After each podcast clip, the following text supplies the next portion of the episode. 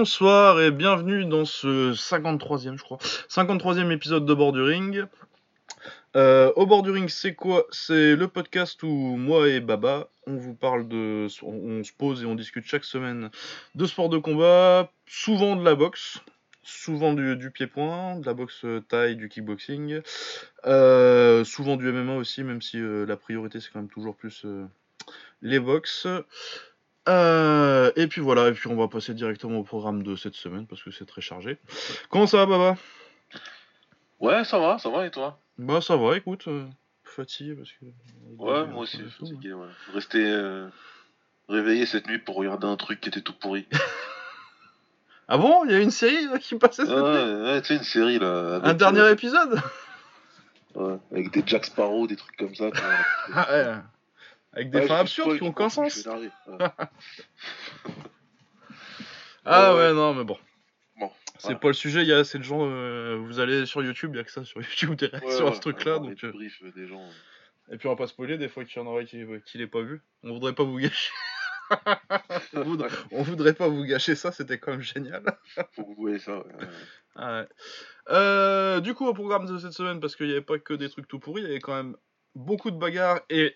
De la bagarre de très bonne qualité un peu partout, que ce soit en kick où on a eu une journée surtout incroyable. Je crois qu'on a eu la journée d'upset la plus incroyable de l'histoire du kick.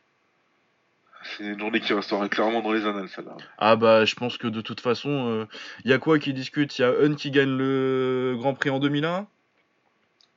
Ouais, en 2001, Sato qui met KO Boaka, enfin, qu'est-ce que t'as... Ouais, mais t'en as qu'un seul, là, mais genre comme... sinon, t'as Aristi qui tape Petro et... Petro et Van Rosselen dans la même soirée, ou Rico qui fait Saki et Gita. Ouais, c'est non, mais... comme ça, il y en a pas, quoi. Mais comme ça, non, il y en a eu énormément d'upsets, et des très très gros upsets, parce que c'est des très très très gros noms qu'on a perdus. On en reparlera tout à l'heure. Mais on va parler aussi également d'anglaise. Il y a eu de la très très bonne anglaise ce week-end, avec encore 2 demi-finales du World Boxing Super Series. Du coup, les finales sont établies. Il y avait Deontay Wilder qui a mis un gros KO. Souvent que ça se passe comme ça se passe quand Deontay Wilder boxe quelqu'un comme Brésil. Ouais, je vais dire son nom. Qu'est-ce qu'on avait d'autre en anglaise ? Il y avait Josh Taylor, du coup il y a une Josh Taylor dans les... J'oublie pas un truc en anglaise ? Qu'est-ce que t'oublierais ? Ouais, non. On a dit non, Wilder... Ouais, il y avait Billy Joe Saunders, mais ça c'était... Ah non, mais ça... S'il avait un adversaire en face, ok. Mais... Ah fou, et non, puis... Ouh là là. J'ai regardé quelques rounds, c'était pas ouf. Ah ouais, je me suis forcé. Mais... Ah ouais, non, moi j'ai pas tout fait. Ah non, il y a Gary Russell Jr. que j'ai pas vu parce que je me doutais un peu de ce que ça allait donner. Oh, c'était chiant, putain. J'ai eu du flair cette semaine, j'ai regardé que des bons trucs. Ah putain, il m'a fait chier lui aussi. Ah, mais moi je m'en doutais un peu, j'ai pas trouvé de vidéo, j'ai fait bon, allez. Bon, on va parler de Deontay Wilder très vite. Vu que c'est le gros nom de la semaine en termes de médiatique. Ouais. Et puis on a des choses à dire en plus. Enfin, toi surtout. Je sais que tu nous as préparé quelque chose. Ouais, alors Deontay Wilder, il revient après son match nul défaite. Hein ? Défaite. Ouais. Sa défaite contre Tyson Fury. Officiellement, c'est un match nul. En vrai, tout le monde, tous ceux qui ont vu le combat et qui connaissent un peu la boxe savent que c'est une défaite. Ça veut pas dire qu'il a fait un mauvais combat, en plus, parce que même s'il a été dominé sur la plupart des rounds, il a montré qu'il avait du punch et qu'il pouvait garder son punch jusque très tard dans le combat, vu que je sais pas comment, j'ai absolument aucune idée de comment Fury s'est relevé dans le 12e. Tout le monde, personne sait. Ce sera un mystère qui perdurera. Donc Deontay Wilder, le plus gros puncher en poids lourd, je pense, on peut le dire quand même. Ouais. Peut-être un des plus gros punchers du monde. Moi j'ai quelqu'un d'autre dont on parlera tout à l'heure. Il y a quelqu'un d'autre qui a un plus gros puncher. Qui discute, ouais. Mais voilà, donc c'était un combat de retour. Brésil n'était pas censé. Enfin, il y a des gens qui potentiellement ils pouvaient le faire chier, mais c'était quand même pas un combat à l'issue incertaine. Il a attaqué assez rapidement. Wilder, il s'est fait un petit peu sonner, je trouve, à un moment quand il met Brésil dans le coin tout au début. Ouais, par. Crochet gauche, c'est d'enthousiasme. Ouais. Bah oui, parce que de toute façon, et puis quand t'as sa technique, t'as quand même tendance à manger des contres. Ouais, c'est clair. Si le gars s'est un petit peu boxé en face, normalement, vu comment c'est ouvert. Mais bon, après, faut lui donner ça aussi. Je suis pas convaincu qu'il a un très bon menton parce que c'est pas la première fois qu'on le voit se faire secouer. Par contre, il a beaucoup de cœur et il sait revenir dans un combat, il panique pas. C'est toi. Voilà. Et il sait garder la tête froide. Ouais. Et puis après, il sait qu'il a besoin de toucher qu'une fois avec sa droite et il a touché très rapidement après et il l'a déconnecté très très salement. Il l'a désintégré. Il a désintégré Brésil, mais il se fait toucher, ouais, parce que il devient un petit peu moins prudent parce que il voit en fait. Enfin, ce qui m'a choqué, moi, c'est que dès les 20 premières secondes, la droite, elle passait tout de suite, quoi. Ouais. Il a rien préparé pour défendre. Le gros point fort de Wilder. Donc ça, c'était quelque chose qui était plutôt incompréhensible. J'ai pas. Enfin, tu viens pour boxer Wilder, tu montes pas les mains, là. Ah oui, non, c'est un peu. C'est étrange quand même. Non seulement tu montes pas les mains, mais en plus tu veux contrer sa droite avec ton crochet du gauche, alors que clairement t'es moins rapide et t'es moins. Enfin, tu tireras pas plus vite que Wilder, donc je comprends pas bien. Bah ouais, c'est ça, parce que niveau qualité athlétique, moi j'ai déjà donné mon avis sur la boxe de Wilder, mais niveau qualité athlétique et punch et tous les intangibles, c'est très très fort, quoi. C'est ouais, on est sur du hors norme, c'est un athlète hors norme, et en plus il connaît très bien ses points forts, il travaille très bien dessus, et c'est ce que je disais, donc on en a discuté rapidement et. Dire que Wilder c'est pas un combattant technique, tout dépend de ce que vous appelez technique en fait, tout dépend de ce que les gens appellent technique. Ouais. Est-ce que c'est moche, c'est très moche.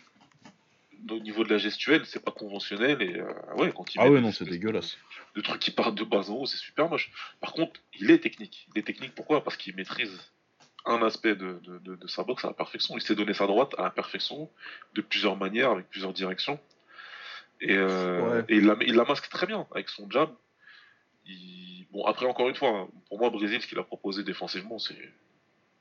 Ah oui, non, sur les 2 minutes qu'on a vues, là, c'était... J'ai pas bien compris, donc en même temps, il a pas eu besoin de beaucoup pour imposer sa droite. Mais quand t'as une bonne droite comme ça, que tu sais parfaitement la masquer, que tu sais l'accompagner avec un jab, que tu sais la doubler, voire la tripler en plus assez rapidement...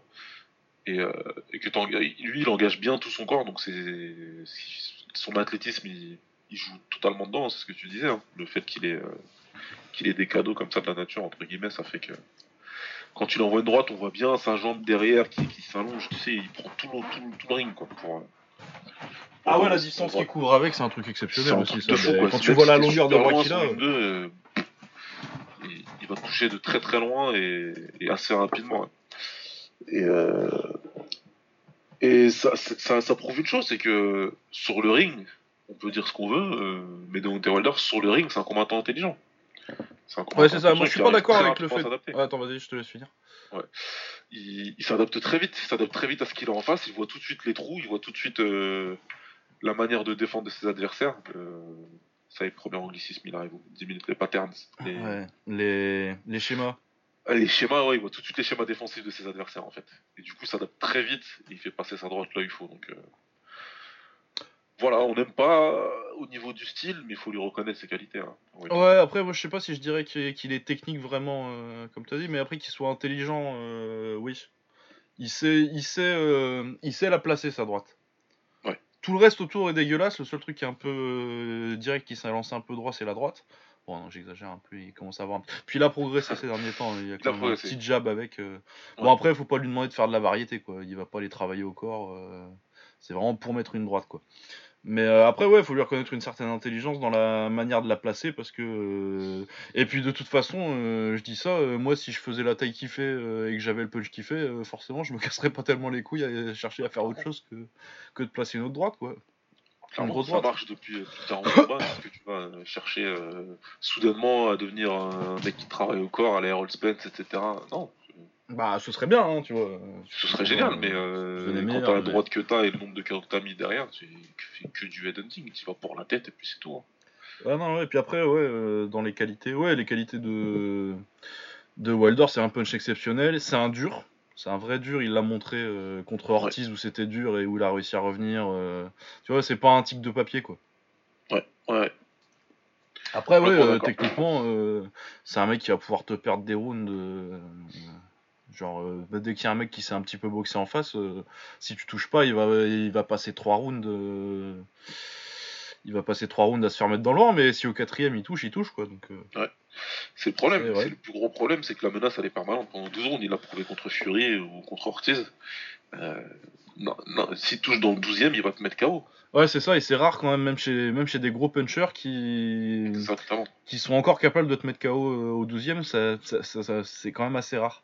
Surtout quand t'as fait beaucoup. Ouais. Ouais, surtout quand tu fais des rounds comme ça, ou généralement quand t'arrives tard dans un combat comme ça, Wilder généralement c'est qu'il est en retard au point, tu vois. Ouais. Genre il est en retard contre Fury largement vu qu'il a perdu, et contre Ortiz aussi. Surtout contre Ortiz en plus il a été au tapis. Ouais. Donc non c'est. Il y a quand même un petit peu de respect à avoir. Après, moi, je continue à penser que Joshua et Fury le rebattraient. Moi, Joshua, j'ai toujours des doutes. Ouais, après, le truc, c'est que si y a un gars qui peut battre n'importe qui s'il touche, c'est ça le problème. Quoi. C'est le problème. Joshua, il les coups, il les prend. Contre des petits, il en prend. Contre des grands, il en a pris. Ouais, il a mangé du Klitschko et il s'est relevé. Ouais.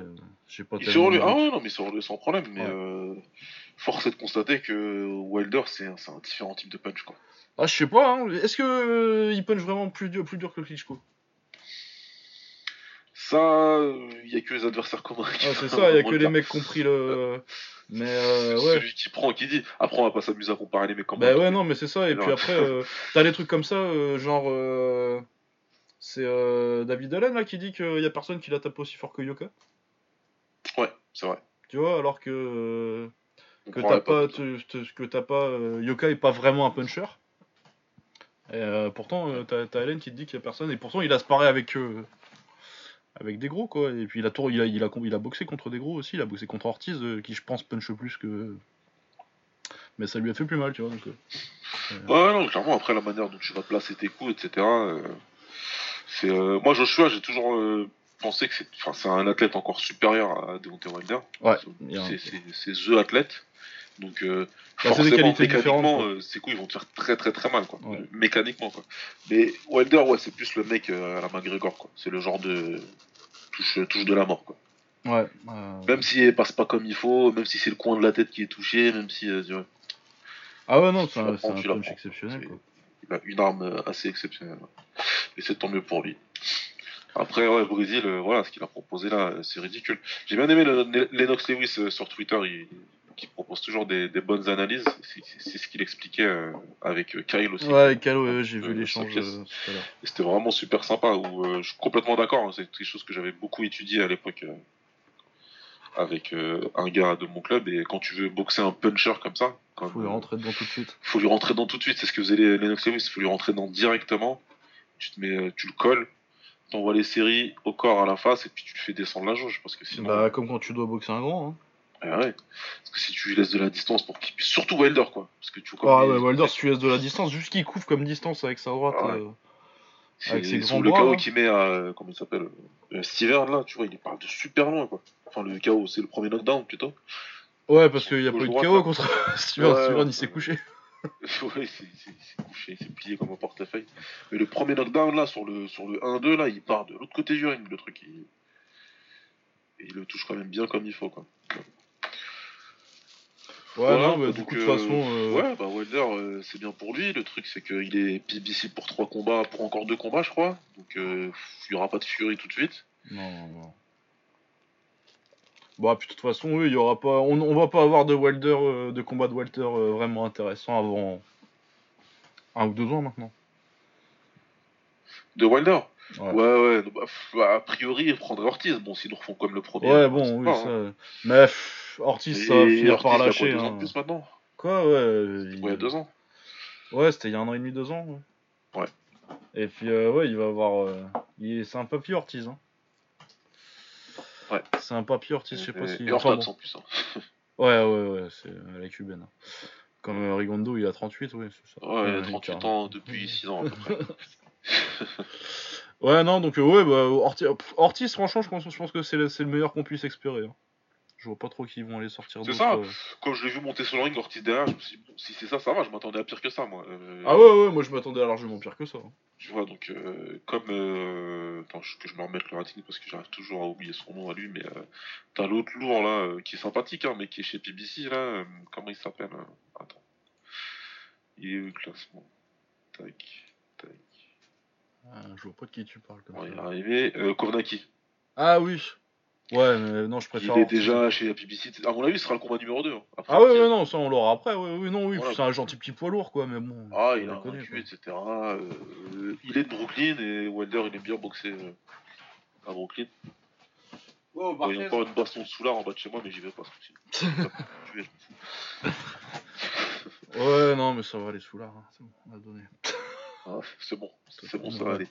Donc ouais, Kovnacki il est de Brooklyn, enfin voilà quoi, c'est le truc facile à faire vu que Wilder il combat maintenant le Barclays Center, c'est chez lui un petit peu. Ouais, ils vont aller se faire ça au Barclays, bon.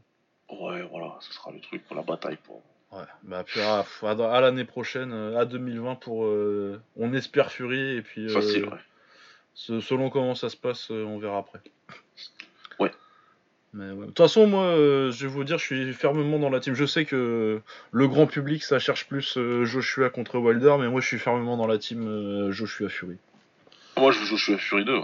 Joshua Fury tout court. Et ouais. Pourquoi pas Wilder bah, apparemment, Fury. On se dirigerait plus vers Wilder Fury, mais moi, celui que je veux voir dans les trois, c'est Fury Joshua. Parce que du coup, voilà, ouais. Pour le coup, j'ai vraiment pas de certitude. Non, parce que, ouais. Parce que tu peux pas avoir des certitudes avec ta zone Fury déjà. non, tu peux pas. Et Joshua propose vraiment quelque chose de totalement différent par rapport à Wilder. Ouais, après Joshua, moi le seul truc je me dis c'est si, faut pas qu'il se prenne pour ce qu'il est pas contre Fury. Ah ouais, parce que t'as vite fait de te retrouver dans le vent ouais. Et à faire ah putain, c'est combien 6ème là, j'ai gagné combien de rounds, peut-être un. Exactement, c'est pas. Et je fais ouais, mais il me fait pas mal, je fais ouais, mais il t'outboxe quoi. Ouais. Tu prends pour un boxeur, non, tu vas aller nulle part. Donc, ouais. Ah, c'est ça, et tu vas boxer avec lui et tu fais putain, mais. C'est un gros, pourquoi j'arrive pas à le toucher comme ça, il bouge bien ce gros là. Ah, non, mais j'aime beaucoup Tyson Fury dans le ring. Voilà, il y a aussi Gary Russell Jr., du coup, il a gagné par décision. Il a gagné par décision dans un combat chiant comme la mort. C'est un bon pugiliste, Gary Russell Jr. quoi. C'est un bon boxeur américain. Ah ouais, moi, avec le bon adversaire, j'aime bien Gary Russell Jr. Voilà, tu vois, il a en face. Mais après, moi j'ai vu c'était Kiko Martinez en face, j'ai dit déjà il boxe encore lui. Ouais, je savais même pas qu'il boxait contre lui. Hein. C'est quand il est monté sur le ring en fait. Quand j'ai allumé la télé, c'était Kiko qui montait sur le ring. Je me suis dit, waouh. D'accord. Donc il y a rien à dire. Russell il gagne tous les rounds. En tout cas sur ma carte. Je sais plus c'était quoi les cartes officielles, mais bon en tout cas pour moi, il prend les 12 sans problème. Il y a pas. Il a montré un échantillon de ce qu'il sait faire. Il n'y avait pas besoin de plus. Ah c'est ça. Il n'y a pas besoin de vraiment plus que ça. Donc voilà quoi, un combat qui n'a pas grand chose à dire. Ce qui est beaucoup plus intéressant, c'est qu'il veut Léo Santa Cruz. Ah, c'est intéressant. Il l'a répété sur le ring, etc.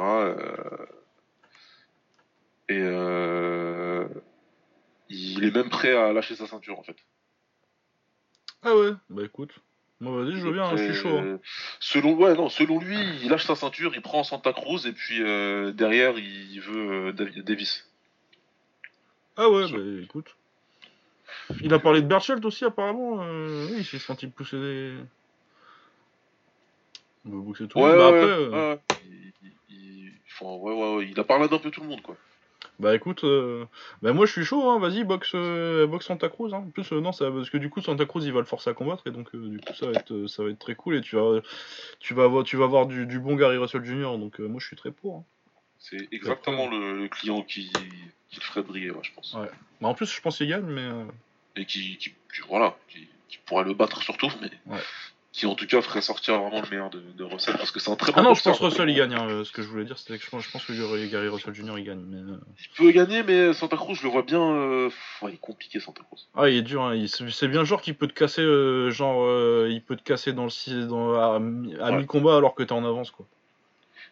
Ouais, c'est ça. Et tu vas dire, oh putain, j'étais en avance, tout allait bien, et puis finalement tu dis, putain, il en reste 4 encore là, ça va être compliqué. Exactement, c'est ce que je me dis, et puis ouais, je sais pas, j'ai toujours du mal à ne pas mettre Santa Cruz vainqueur d'un combat, je crois que je l'aime bien. Ah bah il est super cool Santa Cruz. Et du coup, je sais pas, je me dis, il a toujours moyen de revenir dans un combat. Ouais, non, et puis il a battu il a battu Frampton à la régulière, du coup c'est un profil qui peut battre Gary Russell Jr., quoi. Ouais. Donc ouais, non, ça peut être intéressant. Ça peut être intéressant. Oui, puis s'il veut monter en super plume, je sais pas, moi j'ai l'impression qu'il va être un peu petit en super plume pour aller prendre du Berchelt, mais... Ouf, ouais, après, bon, ouais, Berchelt, il est... Bah, Berchelt, il va lui faire mal, quoi. Il est gros, ouais. Ouais, après, bon, voilà. Après, dire Bonta Davis, pourquoi pas, tu vois, mais ouais... Alors, ça frappe, mais ça le fait. Après, Berchelt, c'est vrai que c'est dur de sauver, hein, mais qui envoie 1000 coups... Ah ouais, c'est ça, il va te rentrer dedans. Tu vas trouver tes comptes, quoi, mais tu vas en manger 10 pour en mettre 3. Ouais, bon, bah voilà, bah écoute, quand il sera dans un bon match-up, je regarderai. En parlant de bon match-up, on avait donc Naoya Inoue contre Emmanuel Rodriguez. C'était pour 2 tri IBF et puis WBO, il me semble. Enfin bon, bref, on s'en fout, c'était surtout pour la demi-finale. Ouais. Puis non, mais en même temps, c'était un vrai combat pour les titres. Et puis pour moi, c'était une finale avant l'heure, maintenant que c'est Nonito en finale. Parce qu'il a eu la chance du siècle, Nonito. Ah, Nonito, il est sur du Ernesto Houst. Ah, du Houst 2002, là. 2002, ah, c'est magnifique. Ah, t'as le label. T'as un vrai bon marabout, là. Je sais pas, il est parti le chercher, mais... Ouf. Non, très, très fort. Les nains et Philippins, ils sont... Il y a du marabout de qualité aux Philippines. Ah, c'est clair. Du coup, on a Emmanuel Rodriguez qui était champion IBF portoricain, il me semble. Très bon boxeur, bien technique. Je pensais que c'était un challenge très intéressant pour Naoya Inoue, The Monster, qui est le numéro 1 de la KT pour moi. Et bah, ça commençait pas trop mal. On a vu Rodriguez qui touchait pas mal en début de premier round. Il touchait pas mal avec sa droite, notamment. Et il faisait un bon boulot sur son 1-2, il a bien chopé Rodriguez, puis avec des bonnes droites, tu vois, tu sentais que ça... Mais après, dès que Inoue, il a commencé à toucher, je crois que c'est premier round, il touche avec un crochet gauche à un moment, et tu sens direct la différence de puissance, quoi. C'est... Là, à ce niveau-là, franchement, je sais même pas quoi dire, Ah ouais, non, et du coup, tu dis que... Bah, il a fait un bon premier... J'ai trouvé le premier round vraiment super, je me disais, putain, on va avoir un putain de combat et tout. Très, très, très bon, très... Enfin, serré, j'avais quand même Inoue qui le prenait. Ouais, mais... t'avais ouais, serré, quoi. Ouais, non, il gagnait le début de round, tu vois, et c'est Inoue qui rattrape avec le punch sur la fin de round. Non, c'était vraiment un putain de round, on partait sur du bon, et finalement, deuxième round, Naoya Inoue, il accélère. Et, c'est un crochet gauche qu'il envoie au tapis. C'est un crochet gauche, ouais. Sur un échange entre les deux, là, boum. Le crochet passe et là, c'est terminé. Et là, ouais, il se relève 2 fois, mais... le crochet du gauche, dégoûtant qu'il lui met sur le deuxième down, là. Mais ouais, mais même sur le premier down, tu vois que c'est fini à la façon dont il tombe, en fait. Oh là là, ouais, bah ouais, non, mais là, c'était déjà mort. En plus, lui, il dit non, quoi. Enfin, surtout après le crochet au corps, il dit non à son coin. Il dit non à son coin, il se relève quand même, et puis il se finit juste après. Ouais, mais comme son père, il a fait du cinéma pendant une semaine. Il était, je veux dire, en obligé. Ouais. Sauf que, voilà, il fallait pas pousser le papa de Monsieur Inoue. Pourquoi tu fais ça? Fallait pas faire ça. Il faut pas l'énerver aussi. Il est terrifiant ce combat. Ah non, c'est incroyable. Sachant que, donc, c'est lui dont je parlais tout à l'heure quand je parlais du plus gros puncher du monde. Ouais. Parce que Inoue, il faut bien voir que il a commencé en light flyweight, donc. Junior mouche, mi-mouche. Et maintenant, il est en coq, donc 4 KT au-dessus. Et il éclate encore des mecs de niveau mondial en 2 rounds, quoi. C'est ce qui est terrifiant. C'est quand la dernière fois qu'il y a un mec qui a fait ça, qui était dans une catégorie de poids et dans une autre juste au-dessus. Bon, là, ça va être la 3e, mais bon, ok. On va dire 3, qui monte et qui met systématiquement KO les meilleurs combattants de sa catégorie. Qui a fait ça la dernière fois ? Pas de souvenir là. Pour moi, c'était Roy Jones. Ouais, Roy Jones, ouais. Alors, qui a fait ça, quoi? Depuis, quelqu'un qui aurait fait. Bah, Pacquiao. Ouais, Pacman. Ouais, Pacquiao a fait dans 8. Lui, il est parti comme dans du beurre. Mais, mais bon, ça te pose le type de non-consort, quoi. Ouais. Pacquiao et Roy Jones, sur les 30 dernières années... Franchement, c'est un truc de malade. Quand t'as un punch comme ça, lui, c'est la touche de la mort, mais puissance 1 million. Ah ouais, non, million, et puis je pense que proportionnellement, il tape plus fort que Roy Jones. Ouais, c'est probable. Là, on est obligé de dire que c'est probable. Par rapport au poids... Parce que Roy Jones, ça tapait, tu vois, mais c'était pas, tu te disais pas que c'était... tu pensais pas directement à son punch, quoi. Tu pensais pas directement à ça, tu pensais à ses qualités de boxeur, d'athlète, d'agilité, surtout. Bah ouais, et puis au style, quoi. Y a personne qui pouvait boxer comme Roy Jones. Voilà, et dans son prime... D'ailleurs, mais à la fin, même Roy Jones, il pouvait plus boxer comme Roy Jones. Ouais. Dès que c'est parti, ben c'est parti, quoi. Ah ouais, quand t'as plus des réflexes de mutant. C'est compliqué. Qu'est-ce que tu veux faire ? Rodriguez, c'était un mec qui était prêt, qui était préparé. Moi, personnellement, pour moi, c'était son meilleur adversaire possible actuellement dans cette catégorie. Ah ouais, pareil. Pour moi, c'était clair et net. J'attendais quelque chose. Là, je me suis dit, bon, on va voir, il nous est boxé pendant plusieurs rounds, voilà, etc. Dès qu'il accélère un petit peu, comme t'as dit, le crochet du gauche en fin de première round, il change tout, quoi. Ah ouais, non, tu sens, tu fais... Ok, t'étais en contrôle jusque-là, tu m'en as mis des bonnes. Mon punch, c'est ça. Et là, tu fais... Ah, ok, c'est fini. Et mais déjà, à ce moment-là... Rodriguez, il est pas bien. Je pensais que le premier round était génial, mais c'est à ce moment-là que je me suis dit, ouais, non, il gagnera pas. C'est un bon combat, mais... Je pensais pas encore qu'il allait se faire fumer en 2 rounds, parce que je pensais que ça allait durer un peu, mais... Ouais. Mais dès le crochet gauche en fin de premier, tu te dis... Ah, oui, non, c'est... Ouais, tu dis ça va pas aller et c'est mort, quoi. Ouais, non, franchement, c'est quelque chose de très très spécial ce qu'il est en train de faire, ce boxeur. C'est très spécial. Ah ouais, non, là, du coup, je pense qu'il va prendre... parce qu'avec tout le respect que j'ai pour Nonito, que j'aime beaucoup, en plus, je trouve qu'il a l'air super sympa. J'adorerais boire une bière avec Nonito Donner. Il est mortel, ça, mec. Ah ouais, non, il est génial. Son interview avant, où il dit « Ah non, je suis content d'être là, je suis flard, je vais voir de la boxe et tout. » Non, mais mec, il est venu pour ça, parce que bon, voilà, il est invité parce qu'il est finaliste, donc forcément, faut qu'il passe son face-off sur le ring. Oh, mais il aurait été quand même. Il est devenu pote avec Frampton. Ah ouais, non, mais il est parti voir Frampton dans sa salle pour se préparer, pour voir sa préparation, puis entre temps, il est parti dans un orphelinat. Ouais, juste un mec bien, quoi. Ah ouais, il y a des mecs comme ça, enfin voilà, quoi. Ouais, donc, ouais, par contre, je pense que. Bah, je pense que Inoue va l'éclater, quoi. Ça va me rendre triste, mais... Ça va être triste, mais il va l'éclater, mais bien comme il faut. Ah, bah, ça va être propre, ça va être... voilà. Ça va être moche, et ça va être beau en même temps, mais... Ouais, j'espère juste que ça va pas durer trop longtemps, quoi. Vraiment. Bah, parti comme c'est, voilà. Ah ouais, non, mais j'espère que, genre, c'est un truc clean, quoi. Et il va le tuer gentiment. Ou alors, Nonito, il a la schneck du siècle, et... Je sais pas, il se fait... Il se tord la cheville en allant vers le ring. Ah, vieux truc, pendant le hall-coat. Pendant son entrée, il se tord la cheville. Boxe quand même. Non, mais puis on sait jamais, c'est Nonito Donner, c'est quand même pas... Je pense pas, hein, j'y crois pas une seconde, mais... On va croiser les doigts un petit peu pour que... S'il réussit à faire au moins un bon combat, ce serait cool, quoi. Mais j'espère que... Ouais, c'est ça. J'espère qu'il pourra partir la tête haute et que... Et avec son cerveau encore à peu près intact. Ça m'étonnerait, mais... Ouais. Mais j'aimerais bien qu'il puisse montrer quelque chose, tu vois, qu'il le fasse galérer quelques rounds, et puis qu'il se fasse finir au corps, par exemple, tu vois. Ouais, un petit crochet au corps. Un truc gentil. Des connexions, ouais.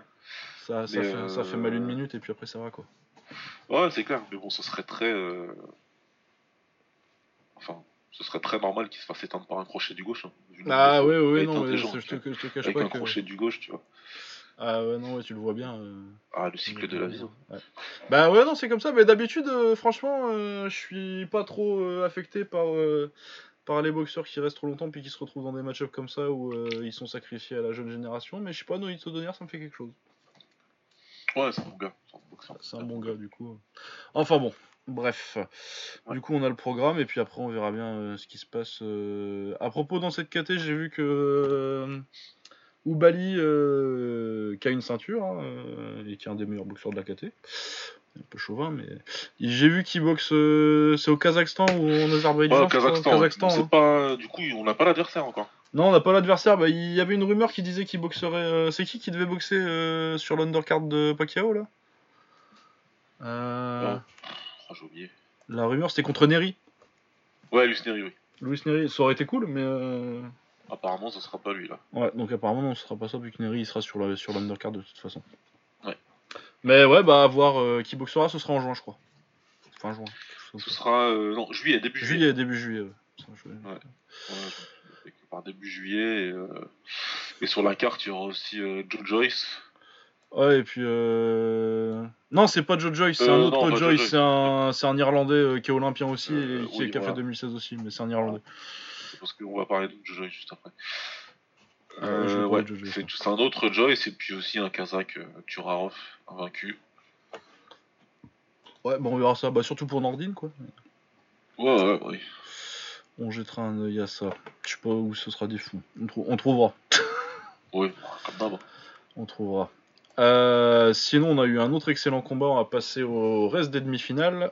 Donc, ouais. La demi-finale super léger entre Josh Taylor et Ivan Baranchik. Et bon, Josh Taylor qui était le favori après sa performance, puis qui pour moi est toujours le favori du tournoi d'ailleurs. Excellent combat. Une grosse guerre. Ouais. Taylor il fait un très très bon combat, surtout quand il décide d'être intelligent et de bouger. Quand il décide de bouger, il a mis Baranchik assez facilement dans le ventre, mais il a aussi il est resté pas mal au contact aussi où là il dominait quand même, mais là ça a laissé plus d'opportunités à Baranchik, qui est quand même un bon gros pressure fighter à la slave. Ouais. Ouais, non, excellent combat, c'est 12 rounds de très très bonnes bagarres avec un mec assez au-dessus, puis en plus il met deux knockdowns, je crois que c'est au 7ème ou au 8ème. C'est ouais, ça doit être au 7ème, ouais, un truc comme ça. C'est en milieu de combat. Ouais, en milieu de combat, fin de combat, il met deux knockdowns qui lui mettent le combat dans la poche du coup, mais ouais non, beaucoup de cœur de Baranchik. Très bonne technique de Taylor, ça me fait penser à du Lomachenko en moins bien. Ce qui est déjà un compliment. Ouais. C'est un gros compliment. Toute proportion gardée, mais dans le style gaucher qui met pas mal de volume. Défensivement, c'est pas la même. Mais gaucher qui fait pas mal de trucs avec les angles pour passer sur l'angle extérieur, il y a du travail qui me fait penser un petit peu à du Lomachenko. En beaucoup moins bien. Ouais, qui a une belle capacité à boxer à l'intérieur, alors que c'était plutôt le combat que Baranchik lui veut faire. Donc c'était une stratégie surprenante mais efficace, parce qu'il a pu beaucoup plus toucher et en plus esquiver ce que Baranchik voulait envoyer derrière, même si il fait du bon taf avec l'uppercut aussi. Ouais, très bon taf avec son uppercut. Bah c'est comme ça qu'il l'envoie au tapis d'ailleurs la première fois. Ouais, je crois que c'était sur ça, hein, il me semble. Et après sur un crochet. Ouais. Sur l'uppercut droit gauche du coup. Ouais, Baranchik, je pense qu'il s'attendait pas à ça, je pense qu'il s'attendait à vraiment pouvoir mettre la pression et le faire reculer. Ouais, à devoir lui courir après quoi. Ouais, au final, il n'a pas eu besoin de courir et du coup, je pense qu'il n'a pas su s'adapter tout de suite. Par contre, Baranchik, il n'a jamais arrêté d'essayer. Par contre, le niveau mental, lui, c'est. Ah ouais, même après les rounds où il fait deux knockdowns, je crois que c'est le round d'après où il le gagne, même d'ailleurs, ou un ou deux rounds d'après. Ouais. Ah, il le gagne bien. Et puis.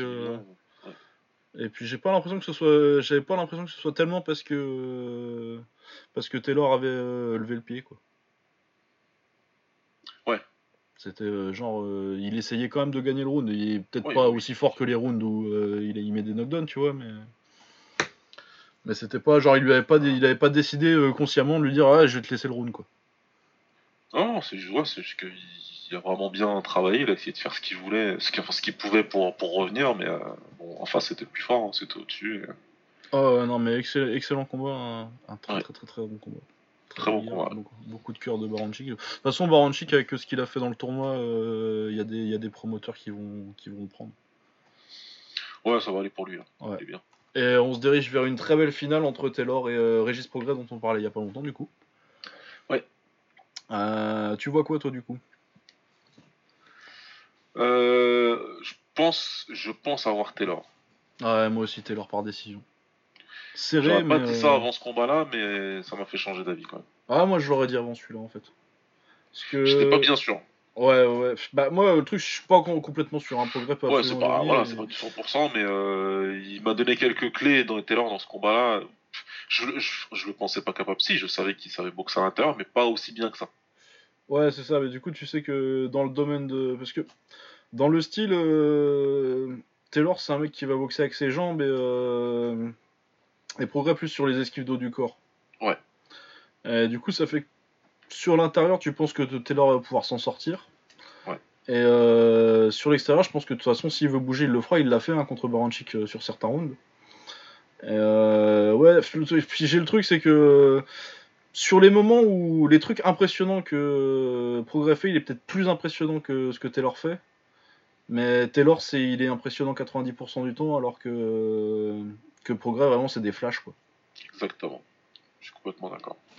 Donc je pense que Taylor, c'est un boxeur plus consistant et qui va gagner plus de pourcentage du combat. Après, je pense qu'il y a moyen qu'il prenne des gros contres et que du coup ça mène à des gros rounds de progrès. Mais je pense que le round de base, je pense ça fait 60-40 pour Taylor du style. Ouais.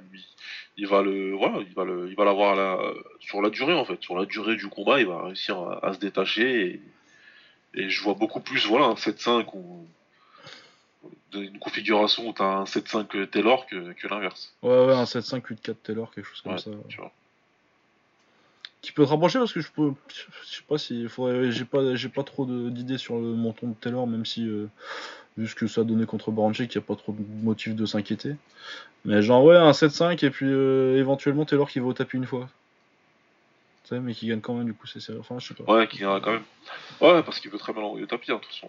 Ouais, c'est ça, mais je vois plus cette configuration-là, genre Taylor qui gagne le plus du combat, et puis sur un flash, il prend un knockdown, mais il se rattrape après, quoi. Faut voir après comment il réagit, s'il prend un knockdown. Enfin, bon, ça va être un très très bon combat. Je pense que c'est les deux meilleurs de la KT. C'est tout ce qu'on attend du B1 World Grand Prix. Ouais, ça c'était clairement la finale annoncée. Dans cette catégorie-là, il n'y a pas eu de surprise. Les deux ont réussi à aller en finale et c'est le combat qu'il fallait qu'il soit fait. Il va être fait. C'est nickel. Les deux le savaient, en plus, ils l'ont dit tous les deux. T'as vu, on savait qu'on allait se rencontrer normalement. Donc, ils ont été bien confiants parce que dans un autre sport, la finale annoncée, elle a été tuée dans l'œuf. Elle a été... Elle a été tuée avant qu'il rentre dans la chambre. C'était... Oui. Allez, hop. Ah putain. Chatterie, c'est con ce que tu fais. Fallait faire direct, je l'avais dit. Ouais. Du coup, ouais, très bonne édition du World Boxing Super Series. Du coup, on attend les finales avec impatience. Et pour finir avec l'anglaise en Angleterre, il y a Billy Joe Saunders qui boxait contre Sheffield Soufi. Voilà, il a gagné. Voilà, ouais. C'était pour un titre. C'est ça, j'avais même pas tilté à la base que c'était pour une ceinture. Ouais, c'était pour une ceinture WBO. Ouais, super moyen, du coup, une catégorie au-dessus. J'ai rien compris. Ah non, je comprends rien non plus. Je sais pas pourquoi cette ceinture-là était vacante, d'ailleurs. Ouais, non, mais... Ok. Elle était vacante, très bien, donc... donc j'ai pas vu grand-chose, j'ai vu que quelques rounds, et puis après j'ai bien vu dans quelle direction ça allait. Puis ça m'intéressait pas là-bas, c'était par acquis de conscience, quoi. Vu que chez Fatih Soufi, c'est gentil, mais on sait pas ce que c'est. Ouais. Oui, et puis de toute façon, de ce que j'ai vu, c'était pas ouf du tout. Ouais, c'est quand même un des pires boxeurs à avoir boxé pour une ceinture récemment, quand même, parce que d'habitude, il y a quand même un minimum de standards. Et là, c'est chaud, hein. Là, franchement, il avait pas du tout le niveau pour être là. Pas du tout. Ah ouais, non, absolument pas. Donc, bravo Billy Joe Saunders, tant mieux pour toi. Ouais, ouais, super. Ouais. Ouais. Allez, à la prochaine. Franchement, il nous a fait une Canelo, mais en pire, quoi. Ah ouais, une Canelo du pauvre. Vraiment, vraiment pire. Vraiment pire. Déjà, Rocky Fielding. Le champion. Bah non, mais c'est pour ça qu'elle est vacante, parce que c'est la ceinture de Canelo, ça. Ah, c'est celle qu'il a gagné à l'autre. Voilà, c'est ça. Canelo, il fout la merde. Voilà. Voilà. Ah ouais, non, oui, c'est celle de Canelo qu'il a pris à Rocky Fielding, puis après il est reparti en moyen parce qu'il n'y a pas que ça à foutre. Et du coup, ouais, c'est ça. Et bah putain, la ceinture WBO super moyen cette temps-ci. Oh là là, elle est en bois. Ah, purée. C'est un moyen suspendu qui a boxé personne. Putain, c'est génial. Ouais. Voilà, il y a Joe Joyce aussi contre Alexander Osinio. Je vais te laisser en parler, j'ai pas le temps de le voir celui-là. Ouais, bah moi j'ai vu Joe Joyce tout cracher, hein. Il s'est mis à courser un petit peu Ustinov autour de la ligne. Ustinov, il a pris un sacré coup de vieux quand même. Ah bah, ça fait longtemps qu'il est là, Ustinov. Il a un petit peu de kilométrage.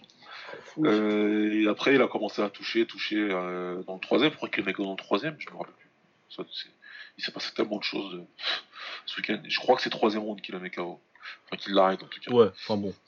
Mais t'es toujours pareil, tu sens qu'il y a une puissance monstrueuse, mais tout est en slow motion. Ah ouais, non, il est en bois. Hein. Tout est au ralenti. Non, mais apparemment, c'est un bon athlète en plus, hein, qui sait faire des saltos arrière, etc. Je comprends pas bien. Ah oui, et du coup, une droite qui arrive pas au round suivant, c'est pas possible.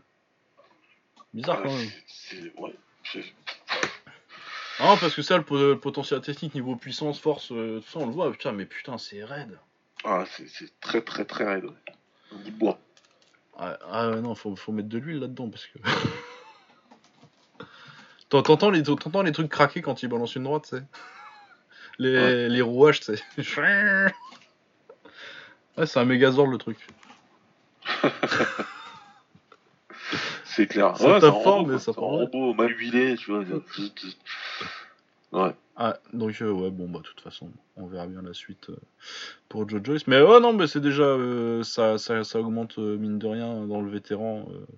Dans le vétéran, on est passé au vétéran cramé, maintenant. C'est un pas en plus dans une carrière de prospect, ça. Bientôt, on passera... Il doit déjà avoir des titres nationaux là. Déjà, je crois qu'il a pris le titre british il n'y a pas longtemps. Enfin, on verra. Ouais, il a pris le titre triple BFC là. Ouais. Bon, on va passer au kick. Allez. On va commencer par loin. On va faire dans l'ordre où ça s'est passé. The gros morceau. Ouais. Alors, on va commencer par en bas. Il y a Gary Tonon en MMA qui a mis une clé de cheville très rapide. Ah, c'était sauvage ça. Ah ouais, non, mais arrachage de cheville très rapide. Bon, c'est ce qu'on attendait de Gary Tonon contre Yoshiki Nakahara, que je connais pas. Donc, Ah ouais, c'est ce qu'il devait faire, mais c'était méchant quoi. Ah oui, non, c'était attrapé par la cheville, il a tout de suite pris la jambe. C'était du Toquinho. Ah, il est encore en train de pleurer le pauvre, son adversaire, je pense. Ah, tu m'étonnes. Ouais. Et t'allais chercher ses béquilles surtout déjà là. Ouais.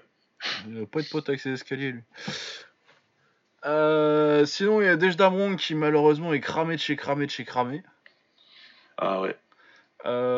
Contre un chinois Miao Li Tao qui était pas trop mal, mais vu l'état de cramage de Dejdamron, on va attendre de le voir contre quelqu'un d'un peu moins, avec un peu moins de kilométrage. Faudra voir que Dejdamron il a 38, 39, je crois même 40, je crois qu'il disait. Ouais, voilà. S'il a pas 40, c'est cette année quoi. Ouais. Ce qui en taille veut dire qu'il a 88 ans environ. Son corps, il a 3 vies déjà au compteur. Ah ouais, non, bah c'est 30 ans de combat quoi. Ouais, facile. Ouais. Donc ouais, il s'est fait complètement déconnecter au deuxième, après s'être fait complètement dominer au premier. C'était un peu triste, je vous le cache pas, mais le KO était beau. Le KO il était très beau, mais c'était... Ouais. T'as pas envie de sauter au plafond quand c'est contre un... Ouais, éteins la lumière, ça, le pauvre... Ah ouais, non, ça c'était triste. Non, et puis vraiment, en plus, il a vraiment pas vu le jour, quoi. Même en pied-point, il arrive à rien. Ouais, bon, faut qu'il arrête. Ah ouais, non, là, fait le coach à Evolve, c'est bien. C'est... Ouais, puis surtout qu'en plus, il a fait... Sur le court moment qu'il a été en MMA, alors qu'il était déjà très très vieux, il a quand même pris une ceinture du One dans une catégorie qui n'existait pas ailleurs à l'époque. Il a battu des bons combattants. Mais là, ouais, vraiment, là, il y a papa. Il y a le temps qu'il a rattrapé, quoi. Ouais, c'est fini. Non, là, c'est fini. Sinon, il y a Amir Khan, non pas celui-là, celui du One, qui prenait Saïd Goussen Arslanaliev. Pour la demi-finale du tournoi poids léger, enfin du coup 77 kilos chez eux, c'est celui où Alvarez s'est fait mettre KO en quart. Ouais. Donc Arslanaliev qui avait mis un gros KO au premier tour a recommencé. Grosse déconnexion très très sale. Il est très fort en lutte. J'aime beaucoup sa lutte, moi. Et en plus de ça, il punch. Bon, après, en pied-point, forcément, c'est pas très beau. C'est surtout sa balance du gros crochet. Mais quand t'as la lutte que t'as et que tu sais balancer des gros crochets et que t'as le punch qu'il a. Le punch qu'il a, forcément, c'est une recette qui fait très très très mal. C'est une brute épaisse, le bordel. Ah ouais, non, parce qu'en Grand Endpoint, il fait très mal. Ouais. Il a une lutte vraiment où il a vraiment le style de lutte qui est bien pour les mecs qui aiment frapper au sol, quoi. C'est-à-dire qu'il laisse de l'espace, en fait, il va te laisser bouger, mais pour te mettre trois patates pendant que tu bouges, et de toute façon, il sait qu'il va te remettre dans une position juste après, quoi. Ça scramble beaucoup, c'est très actif. Moi, j'aime beaucoup son style. Oh, c'est très plaisant à regarder, c'est très agressif, et ouais, c'est une brute, il trempe dedans, et c'est compliqué de résister. Il y a un train qui passe, sur la séquence du chaos, il arrache tout le monde, il arrache l'arbitre, le ring, il emmène tout avec lui en même temps, là. Ouais, c'est du Khabib en un peu plus sauvage. Ouais, il est vraiment, plus sauvage. Agressif, quoi, moins méthodique que Nurmagomedov. Ouais. Mais ouais, sinon, c'est vraiment pas mal, et puis c'est un Dagestani, du coup, aussi. Ah, il me semble. Peut-être une connerie. Mais je crois qu'il y a la nationalité turque, mais il me semble qu'il y a du Daghestan à la base. Ensuite, on a Serge Northcutt contre Cosmo Alexandre en MMA. Retour de Cosmo Alexandre en MMA, ça faisait quelques années, ça devait faire 4 ou 5 ans qu'il n'avait pas combattu en MMA, mais il était très actif en kick. Il a perdu il n'y a pas longtemps contre Nicky Holsken. Et puis il a eu des bons résultats, mine de rien, sans être trop dans la lumière ces derniers temps. Sur ces dernières années, c'était solide. Du coup, forcément, Northcutt, moi je l'avais dit dès que le combat était annoncé, il aurait mieux il faudrait qu'il lutte. Ce qu'il n'a pas fait, en fin de temps, tu me dirais, il n'a pas tellement eu le temps. Il a essayé son sidekick un petit peu. Cosmo, il a fait OK, bah, déjà dans une cage, je t'aurais fumé, mais là en plus c'est un ring, du coup il l'a mis dans le coin, il lui a mis une grosse droite et 8 fractures. 8 fractures au visage. 9 heures d'opération. Alors qu'il a pris une patate, quoi. Ça s'est bien passé, ces débuts au One. C'est une superbe journée de travail au bureau, vraiment. En même temps, je sais pas trop ce qu'ils attendaient, le One. Je n'ai pas compris le projet. À part que si c'est de faire mettre KO des mecs qui viennent de l'UFC pour dire que les mecs que t'as, c'est... C'est des patrons, je vois pas trop pourquoi tu mets Cosmo, quoi. Au niveau matchmaking, il en a totalement rien à foutre, l'autre. Ah ouais, non, c'est... Ils ont pas ramené pour protéger, faire de l'oseille, on dirait, ils sont... Mais je pense qu'il les a ramenés pour faire briller ces gars à lui, quoi. Mais je pense que c'est ça, je pense qu'il les a... peut-être pas forcément tous, mais... Je pense que... Moi, j'ai que ça comme explication, si t'es le promoteur, de mettre Northcutt contre un mec comme Cosmo. C'est soit tu penses qu'il gagne et du coup à ce moment-là faut parler à ton matchmaker et prendre quelqu'un qui s'y connaît un peu plus. Soit tu penses que il va perdre et du coup dans ce cas-là c'est que tu veux faire perdre un gars de l'UFC, tu dis le gars il signe de l'UFC et bam il se fait fumer chez moi, c'est bien qu'on a des bons combattants. Ce qui pourquoi pas. Après je sais pas si c'est une bonne optique pour de payer des gars sur long terme, je suis pas sûr. Mais vu ce que tu les payes, les mecs. C'est très suspect comme matchmaking, clairement. Surtout par rapport au niveau de combattant que Northcutt il combattait ces derniers temps à l'UFC. Donc c'est un gros step-up en compétition, là. Mais rien, quoi. Ça va pas louper. Hein. Ouais, et puis je veux dire, en plus, je pense que c'est plus pour faire briller ton organisation que des mecs en particulier, parce que Cosmo il a 37 piges, qu'est-ce que tu vas... Ouais, je pense qu'il en a rien à foutre de faire briller Cosmo, c'est dire, voilà, c'est le One, nous on est au niveau de l'UFC si c'est plus haut, voilà, nos combattants, les mecs qui combattent régulièrement au One, ils sont plus forts que les mecs qui viennent de l'UFC, enfin c'est le truc basique qui peut marcher dans pas mal de pays asiatiques sans vraiment vouloir dénigrer qui que ce soit. Mais je pense que c'est une approche marketing qui peut probablement marcher. C'est Omar du podcast Octogone qui pourra nous le dire, peut-être, vu qu'il habite à Singapour. Je ne sais pas quel est l'impact. C'est à Singapour, mais voilà, c'est... Comme tu dis, si c'est pas ça, je vois pas pourquoi tu le mets contre Cosmo. Je vois pas l'intérêt, quoi. Même au niveau de Serge Northcutt, normalement, enfin, s'il a YouTube, le mec, normalement, tu dis par contre, les gars... Ah ouais, non... Il n'y a pas quelqu'un d'autre. Non. Après, puis surtout qu'en plus, Northcutt, en plus, il a 23 ans, quoi. Du coup, tu peux penser que tu vas potentiellement faire quelque chose, quoi. Normalement, il y a longtemps. Même si je pense pas qu'il soit. Bah après, moi, j'y crois pas des masses au potentiel de Serge Northcutt, mais. Ah non, mais là, il y a tout à refaire. Mais le problème, c'est qu'ils sont. Enfin, on le sait. Ils sont tellement arrogants. C'est monsieur du karaté au point. Ouais, non, mais puis là, en plus, t'as le daron derrière. Mais le footwork sur le KO, c'est... tu prends la séquence, tu mets un écran dans ton club de boxe et tu dis voilà les gars, si vous voulez vous faire mettre KO, c'est comme ça qu'on fait. C'est ah oui, non, mais ça évidemment, mais j'allais pas rajouter une couche parce qu'après on va dire que je m'acharne, mais.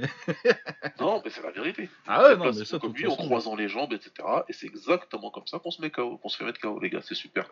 Sauf que dans son coin, t'as Raymond Daniels et je sais plus qui. Raymond Daniels et puis il y avait Faber, non ?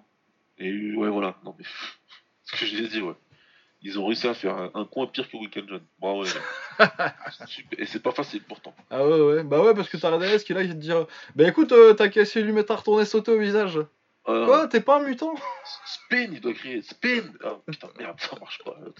Bah ouais. Emmène-le au sol. Ouais, pauvre CG Northcutt. Bah surtout que si ceux qui se rappellent un peu, Northcutt il était en galère en pied-point contre Thibaut Gouty. Donc, ouais. Thibaut Gouty qui l'aurait battu, c'est pas lutter comme un abruti. Enfin bon, bref. Ensuite, bref, donc pour ces Northcutt ça va être compliqué la suite. On va, déjà, on va voir comment ça se répare son visage là, parce que c'est pas bon hein, en plus, les fractures comme ça. J'ai toujours dit que moi, genre la fracture orbitale, c'est un des pires trucs que j'ai jamais vraiment vu de mec revenir. Il n'y en a aucun qui revient bien de ça. Aucun. Que ce soit Kelbrook, où vraiment tu sens qu'à chaque fois Koscheck en MMA. Mais franchement, ouais, j'ai pas de souvenir de mecs qui se soient fait fracasser comme ça. Lui, Bob Sapp, tous les mecs. Ouais, c'est vrai que Bob Sapp, la fin de Bob Sapp qui essaye de gagner des combats, c'est quand Mirko le fracasse. Ah, c'est quand Mirko le violente comme ça, et puis après, c'est fini quoi. Donc ça c'est pas loin d'être la pire blessure. Hein, bah je pense que c'est la pire moi parce que après tu t'as les genoux, t'as les croisés et tout. Ça ouais. Mais les mecs qui reviennent pas athlétiquement, mais t'as des mecs qui arrivent à genre Georges Saint-Pierre, tu vois, c'était pas le même après les blessures. Mais bon, tu t'en sors quoi. C'est pas la même sentence, mais vraiment j'ai pas le souvenir d'avoir un mec qui a eu une fracture comme ça et qui soit revenu à un niveau. Qui revient à un moment, non, il y en a pas. Enfin, donc ils disent ouais mais pour moi il y en a pas. Ah ouais non donc vraiment j'en ai pas qui me vient et j'en ai une paire qui me viennent qui où vraiment la descente a été très sale après. Ouais. Ensuite on a Daniel Dawson contre Bryan Pinas, le combat de réserve du Grand Prix dont on a parlé beaucoup et qui est tous les quarts de finale. Bonne performance de Dawson à 41 piges, il y a de beaux restes hein, quand même ce combat. Ouais il fait un beau combat intelligent contre Bryan Pinas qui a un bon style, qui a quelque chose, mais qui est beaucoup trop unidimensionnel. Ouais, c'est ça, une fois que tu l'as lu, tu sais ce qui arrive, et puis un mec comme Dawson, entre l'anglaise et le kick, ça va être pas loin de 150 combats. Non, peut-être un peu moins, je crois qu'il n'y en a pas tant que ça, mais ça doit faire sa bonne centaine de combats, donc... Ouais, ça fait 100 vrais combats. Donc, il a su le lire, il a su faire ce qu'il fallait techniquement pour pas prendre les gros coups et faire ses contres. J'ai eu peur qu'il le vole quand même parce que il lâchait des genoux un petit peu flashy. Ouais, il savait. Pour prendre Pinas et tout là, mais pour moi c'était clair, hein, c'était bien lui qui gagnait. Ah ouais, non, l'expérience et puis physiquement il a encore de la caisse quoi. Ah, il est encore très bien. Ouais. À 41 piges et après et en plus ouais parce que t'as la carrière en kick où il a boxé les meilleurs pour moi Daniel Dawson pour ceux qui connaîtraient pas je pense que c'est top 5 potentiellement top 3 des fighters sortis d'Australie ouais parce que t'as John Wayne Parr au-dessus ouais t'as Carnage Corbett t'as Stan Longinidis éventuellement ça discute. Mais tu vois, à partir de Longinidis, tu vois, du coup, c'est pour ça que je le mets pas forcément top 3, mais forcément top 5, tu vois. Ouais, dans les top 5, il est dans les top 5. Et potentiellement dans les top 3. Je pense que Corbett et Parr, c'est au-dessus. Et John Wayne Parr, c'est au-dessus. Tu peux pas... Voilà. Mais il a battu John Wayne Parr, regarde. On bat 3 fois, un truc comme ça. 3 fois, ouais. Il y a 2-1 pour John Wayne Parr. Mais la dernière, c'était en 2016, là. Ouais. Ils se sont bloqués il y a 2 ans, quoi. C'était pas... Mais il y avait un à l'époque. Je crois qu'il a gagné le premier et Parr gagne le deuxième. Mais vraiment, c'était les deux patrons d'une grosse génération en Australie, en plus. Ouais, il y avait du lourd. Ouais, ce qu'il y a plus tellement ces temps-ci, parce que tu vois plus d'Australiens internationalement, mais... Ouais, en tout cas, ouais, moi j'étais content, parce que c'est un boxeur que j'ai toujours bien aimé voir boxer, il a un bon style, et le voir à cet âge-là... Du coup, potentiellement, je me dis que s'ils veulent faire un truc pas trop dégueulasse, ils le mettent contre Sauer. Ouais, ça peut faire un combat bien entre deux vétérans. Ouais. Ils sont déjà boxés en plus. Ouais. L'histoire, c'était Sauer qui a gagné en shootboxing, il me semble. Shootboxing, ouais. Ouais. Par contre, en fait, je me disais, je pense que j'ai Dawson assez largement favori, en fait, si le combat il se fait. Bah franchement, Sauer, ce temps-ci, moi je le mets plus gagnant contre quasi n'importe qui. Bah ouais, c'est ça. Non, moi, franchement, je pense que Dawson, même potentiellement, il le KO. C'est pour ça que j'hésitais un peu, parce que je me disais, mais je pense que même Dawson à 41 ans, je pense pas que le Sauer actuel puisse le gérer, quoi. C'est très compliqué. La descente de Sauer, elle est très compliquée. Bah ouais, parce qu'il n'y a pas juste le fait qu'il se soit fait mettre KO contre Yod ou contre Typhoon. C'est surtout contre Yod, il ressemble à rien, quoi. Contre Yod, c'était vraiment... il a montré qu'il n'y avait plus rien, quoi. Ah, c'était pas lui. J'ai vu quand même pas mal boxer Andy Sauer. J'ai pas vu Andy Sauer ce soir-là. Non, il n'y a plus rien. Non, voilà. Donc, potentiellement, ce que je me disais, c'est le seul truc un petit peu logique qui me vient. De toute façon, on verra bien, ils trouveront bien des combats. Ensuite, on a Zabar Askerov contre Henry Coquel en quart de finale. Officiel, cette fois, c'était plus un combat de réserve. C'est la troisième fois qu'ils se boxent. Ils se sont boxés il n'y a pas si longtemps et Askerov l'a mis de KO. Ça a fait une bonne bagarre, mais comme d'habitude, Askerov, c'est un match-up en carton pour Kell. Et du coup, forcément, Askerov, il a gagné parce que quand il met la pression, il tape plus fort. Et Henry Coquel, tu peux lui rentrer dedans. Ouais, Henry Coquel, malheureusement, il a fait la preuve que c'est un très bon combattant qui a de belles armes. Mais il en manque une très importante, c'est le QI. Ah oui, non, oui, ça, il est pas... J'avais déjà eu quelques preuves quand il se fait mettre KO dans le 5ème contre Chingiz Alazov par exemple.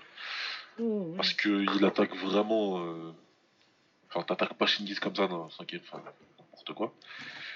Mais ouais, ça fait plusieurs fois qu'il montre que. Tu sais, avec le bagage technique qu'il a, un combat contre Askerov que j'aime beaucoup en plus, normalement ça t'a porté avec le bagage. Ouais, normalement t'as le moyen. Hein. Normalement, tu dois le battre avec le bagage technique que t'as. C'est, ouais. Faut, mais... Henry Coquel, c'est un peu un.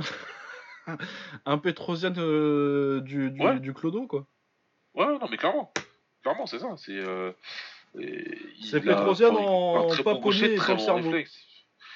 Ouais. Parce que techniquement, il m'a joué quand même. Mais ouais.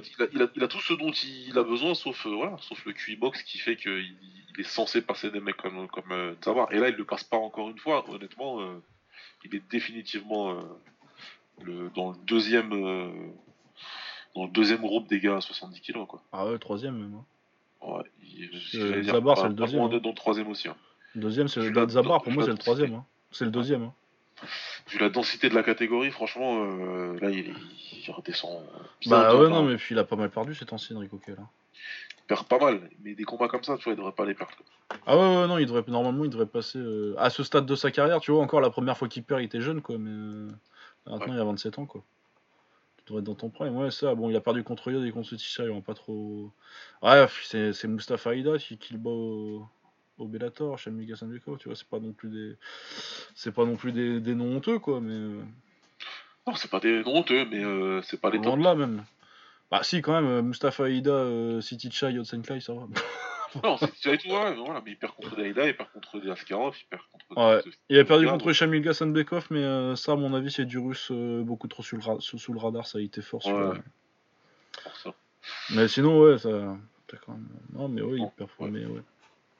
Non, je regarde la liste de défaites, et en fait, je suis méchant quand je dis 3ème tiers, quand même. Il a battu Jordan Watson il n'y a pas longtemps. Cette défaite, c'est que contre des mecs quand même assez forts, à part contre Yilong, où il se fait voler, quoi. Ouais. Ouais, non, j'ai été mauvaise langue. Mais bon, moi je sais pas. Après, sur ce combat, il m'a beaucoup déçu. Ouais, non, mais après, oui, je les remets dans le deuxième tiers, mais c'est clair qu'il en sortira pas, quoi.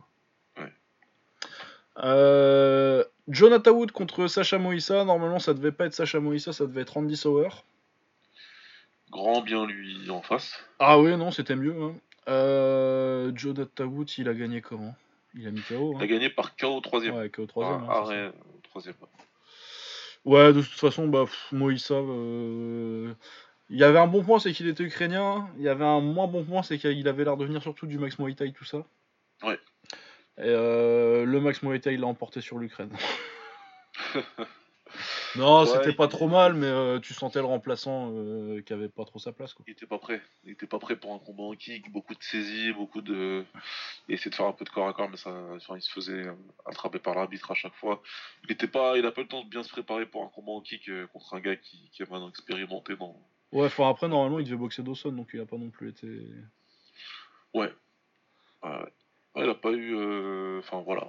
Écoute, ils l'ont pas appelé. Sa chance à fond, mais Natarut, ça frappe les trois rounds. Ouais, mais c'est un style bien. C'est un style bien adapté à l'international, Natarut aussi, on l'a déjà dit. Ouais, ça marche bien. Il sort de plus en plus son anglaise, ça sort bien. Ouais, Joe, il est intéressant et ouais. Enfin, en faisant ça, il se place en favori pour la victoire finale, quoi. Bah, on va en parler, oui, parce que les favoris, justement, il y avait Yotsen Clay en favori, qui boxait contre Sami Sana, notre Français. On avait dit qu'on aimerait beaucoup, mais qu'on n'y croyait pas trop, et ben, il nous a fait mentir, on est très contents. Très content. Surtout vu que le combat de ouf que ça a été. Quelle guerre. Ah ouais, une grosse guerre. Sami l'envoie au tapis au premier round, ce qui déjà te met en très bonne position sur un 3 rounds. Et puis bien envoyé au tapis, hein. C'est pas genre une petite droite vaguement, mais t'aurais pu compter ou pas, quoi. C'est vraiment, il l'a sonné, il l'a envoyé au tapis, sale. Ah, il y a un kick qui passe, et juste après, crochet du gauche, ouais. Ouais, non, il est très beau. Et puis là, même si c'était la guerre, les deux ont gardé une belle boxe. Ouais. Pas trop Yotsenka sur la fin, parce qu'il était vraiment... Mais là, je pense que la tête était plus là. Mais ça, Sami, il a gardé une belle boxe bien technique tout le temps. Une belle boxe de grand, tu vois, avec des bons coups secs. Bien sec, des bonnes droites en fond, des bons genoux. Quand Yotsenka a sorti son anglaise pour essayer de refaire son retard et qu'il commençait un petit peu à toucher, ça, il a bien sorti les genoux, il a bien piqué pour empêcher Yotsenka d'avancer, de s'installer avec l'anglaise comme ça. Il a eu toujours les bonnes réponses. Tout le combat, tout le long du combat, il a eu les bonnes réponses à ce que Yotsenka proposait. Il a préparé ce combat-là comme jamais, quoi. Bah, de toute façon, et tu le savais qu'il était super motivé pour la revanche, parce que ça fait quand même, ça doit faire 6 ans le premier combat. Ouais, quelque chose comme ça. Et ouais, non, magnifique. Surtout que Yotsenka revient très très bien dans le deuxième. Pour moi, il gagne le deuxième d'ailleurs. Ouais, c'est probable. Ouais. Et puis il fait mal à Sami en anglais sur le deuxième. Du coup, ouais, il est très bien revenu pour faire un énorme troisième. Gare magnifique. Vraiment un super combat. Et puis ça a pris 13 ans et 13 combats. Mais il y a enfin un Français qui a battu God. Ça a pris le temps. Mais là, c'est un gros séisme. Dans le monde du kick, tout le monde. Sami, il est arrivé. Sami, ça fait un bon bout de temps que on le pense capable d'une performance comme ça. C'est pour ça qu'on était déçus, qu'on avait été un petit peu dur quand il avait combattu contre Joe et contre Sorgao avant. Voilà, parce que pour nous, il était quand même capable de faire bien mieux que ça. Il a une boxe très agressive. Sami Sana, la boxe qu'il a fait vendredi, c'est ça. C'est son style, c'est sa boxe. Sauf que là, tout était bien. On sent qu'il était hyper bien préparé, que c'était pas juste de la technique. Il y avait aussi l'intelligence de toujours contrer, de sortir le coup qu'il fallait, le genou en contre, la droite en contre. Il a toujours eu des bons points. Il avait mis K.O. Armin Pimpangmong à Saint-Ouen, je me souviens. Enfin voilà, il a sorti ses armes comme il le fallait. Et, franchement, un très bon. Enfin rien à dire à part bravo. Voilà. Qu'est-ce que tu veux dire, ouais. Il a fait une dinguerie. C'est une dinguerie ce qu'il a fait. Il a battu une légende, mais pas. Il a pas battu une légende sur le retour. Une légende 10 ans après son prime ou un truc comme ça. Yotsenka, il est dans une forme olympique. Ah ouais, non, il vient d'éclater. Bon, Sauveur, c'est pas la forme olympique. Juste avant, quoi. Mais ouais, il était. Moi, je l'avais encore. Je l'avais 6ème, il me semble, dans mes rankings. Ouais. Ah, il était toujours classé, il était toujours important dans le game, et c'est pas le premier nom que t'as envie de rencontrer. Enfin, tout part bien. Enfin, tu vois, il a pas perdu. Son anglaise, elle est toujours là, toujours aussi puissante. Ses middle, ils sont toujours là. Mais quand tu lui enlèves ses armes, c'est la première fois que je vois quelqu'un qui lui enlève ses armes, c'est qui le fait douter. Et on appelle le boxing computer, c'est pas pour rien, quoi. Yotsenka, c'est quand la dernière fois qu'il a été au tapis? La dernière fois qu'il a été au tapis, contre Kishenko, il avait été au tapis ou pas? Je sais plus, j'ai un doute. Je sais qu'il y a un moment où il est bien sonné. Je sais qu'il y a un moment où il était bien sonné contre Kishenko, mais je me rappelle plus s'il était au tapis. Je sais plus s'il est pas resté debout et qu'il a quand même continué à échanger. Ouais, je pense. Dans ce cas-là, c'est au TIE Fight alors. Contre, je sais plus, que c'était quel japonais déjà. C'était. Ah oui, J'ai oublié. C'était. Je vois l'image et tout là en tête. Ouais, non, et puis il a rien fait d'autre lui en plus. Ouais, c'était à 75 kilos ou un truc comme ça en plus. Hein. Enfin, le mec il était grand, il était gros. Bah attends, je vais te dire ça tout de suite. Quand il a perdu en 2011 contre le japonais. Yasuhito Shirasu. Ah, c'est Shirasu, voilà. Ouais. Ouais, il a pas fait grand chose dans sa carrière en plus. Lui. Ah ouais, non, il a vraiment rien fait, ben, il a rien fait d'autre. Hein. J'ai dû le voir boxer peut-être une ou deux fois ensuite et c'est tout. Et, non, ouais. Mais franchement, il a des petits moments comme ça parce que Colossa, là, qui boxe bientôt contre Yodibusha d'ailleurs au Mass Fight. Ouais. Quand tu regardes le palmarès de Yotsenkai et tu te dis putain, il y a une défaite contre Colossa quoi. Ouais. Il a vengé deux fois, je crois, derrière. Ouais, il l'avait déjà battu une fois avant. Il a perdu le deuxième combat sur trois, quoi. Ouais. Donc, ouais, non, il a eu. C'est cyclique, hein, mais là, il restait sur une série, ça faisait quoi ? Une quinzaine de victoires, il était au Tsenkai ? Oh, plus que ça. Si c'est pas plus, ouais. Oh, une trentaine, là, à vue de nez. Ah, ouais, putain. 30-40, ouais, c'est ça. J'étais assez loin de la vérité. Ah, il avait pas perdu depuis Kishenko ? Ah, putain. Il avait pas perdu depuis 2011 ? Voilà. Et puis dans ce temps-là, il tape. Dans l'eau, il y a des sacrés noms. Ouais, il y a Kel, il y a Manouf, il y a Cédric Manouf, il y a Dzianis Zuev, il y a Marat Grigorian. Ouais. Il y a Johan Lidon et Grégory Choplin aussi, plutôt dans le run. Il y a Kem. C'est de 2012, ça date, mais. Ouais, Kem, c'était le combat qui marquait un peu son retour, justement. Il y a Amba Adov qui l'avait défoncé aussi. Ouais. Mais ouais, non, du coup, ouais, énorme victoire, hein, énorme upset. Énorme upset ouais, sur un combattant, j'insiste vraiment, hein, parce qu'il y a eu la question qui s'est posée un petit peu sur un certain forum de dégénérés. Non, c'est Yotsenkai, c'est pas parce que Yotsenkai est sur le déclin, je sais pas quoi. Non, c'est Sami Sana qui a battu Yotsenkai à la régulière, comme il fallait, en faisant ce qu'il fallait. Je tire mon chapeau. Ah ouais, vraiment, non, magnifique. Superbe victoire, et j'espère qu'il va aller au bout. Ah ouais, bah du coup, il prend qui en demi ? On va parler des... Ouais. On va finir les quarts de finale avant de parler des demi. Alors, le dernier quart de finale, c'était Giorgio Petrosyan contre Pete Morakot. Pete Morakot qui avait perdu contre... C'est comment il s'appelle le russe, là ?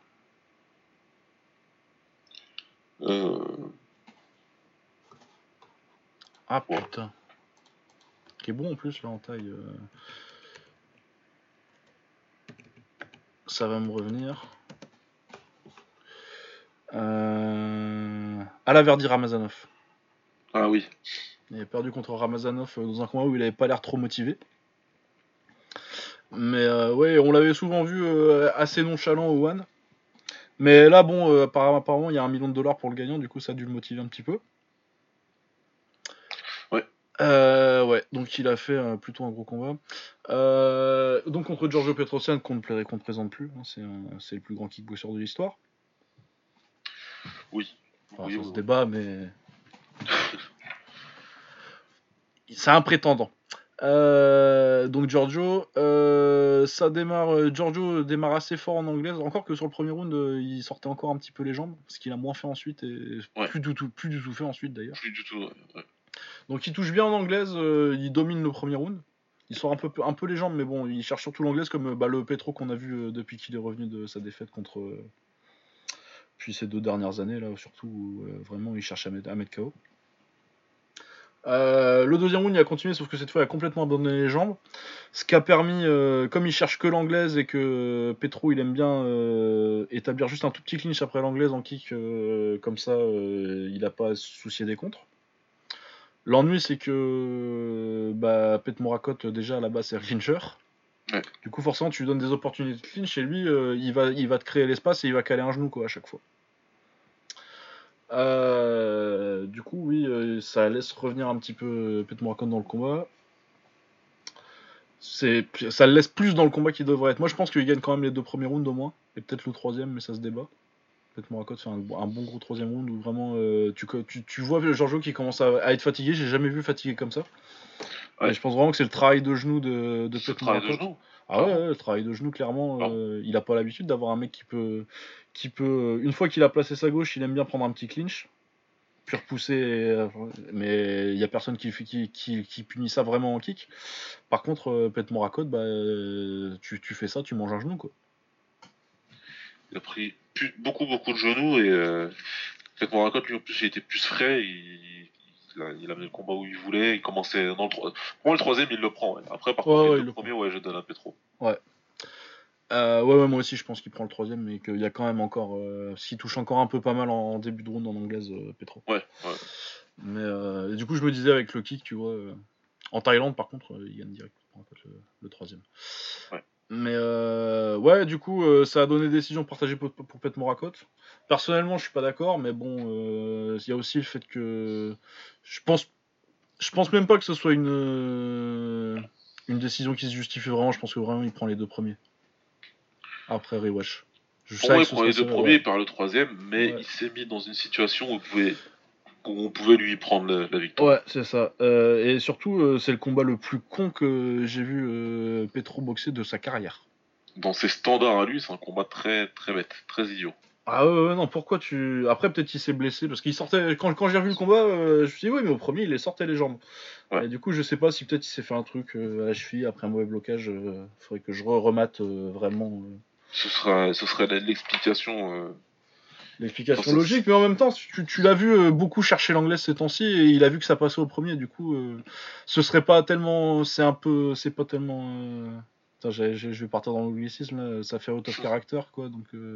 Ouais. Ça fait pas... C'est pas dans son style de faire ça, d'habitude, toi, tu te dis qu'il y a des signes qui, potentiellement, te montreraient que c'est possible, vu qu'il a beaucoup cherché l'anglaise sur ses combats contre Jonathan Wood, contre Sorgro, où vraiment il cherche beaucoup l'anglaise, c'est un truc qu'il aime bien ces temps-ci, du coup pourquoi pas, mais oui, effectivement au niveau game plan c'était très bizarre quoi.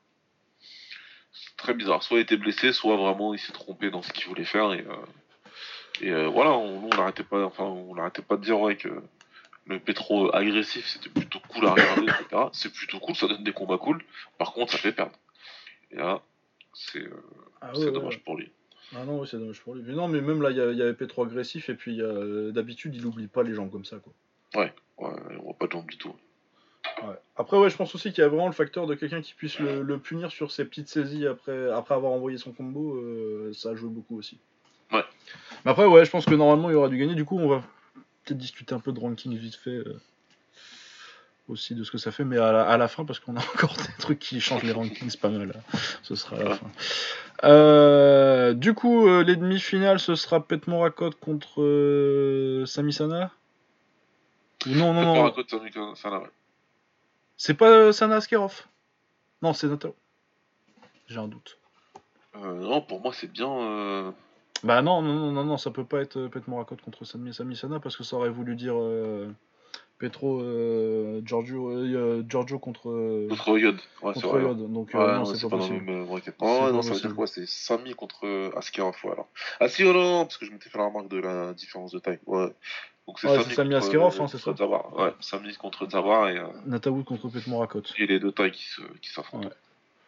Ouais. Moi je vois bien ça, je vois Sana passer Askerov. Faudra faire attention, mais ouais. A priori, ça devrait passer. Il peut le passer, ouais.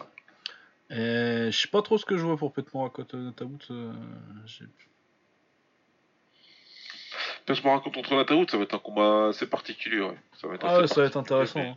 Parce que en matière de pédigré taille, c'est Pete Morakot de très loin. Parce que Joe, il a rien fait en Thaïlande. Par contre, au niveau du style, Natawood, je trouve que c'est beaucoup plus adapté aux règles internationales, quoi. Exactement, c'est ce qui fera peut-être gagner, ce ne sera pas avoir comme Petrosian au niveau des genoux, etc.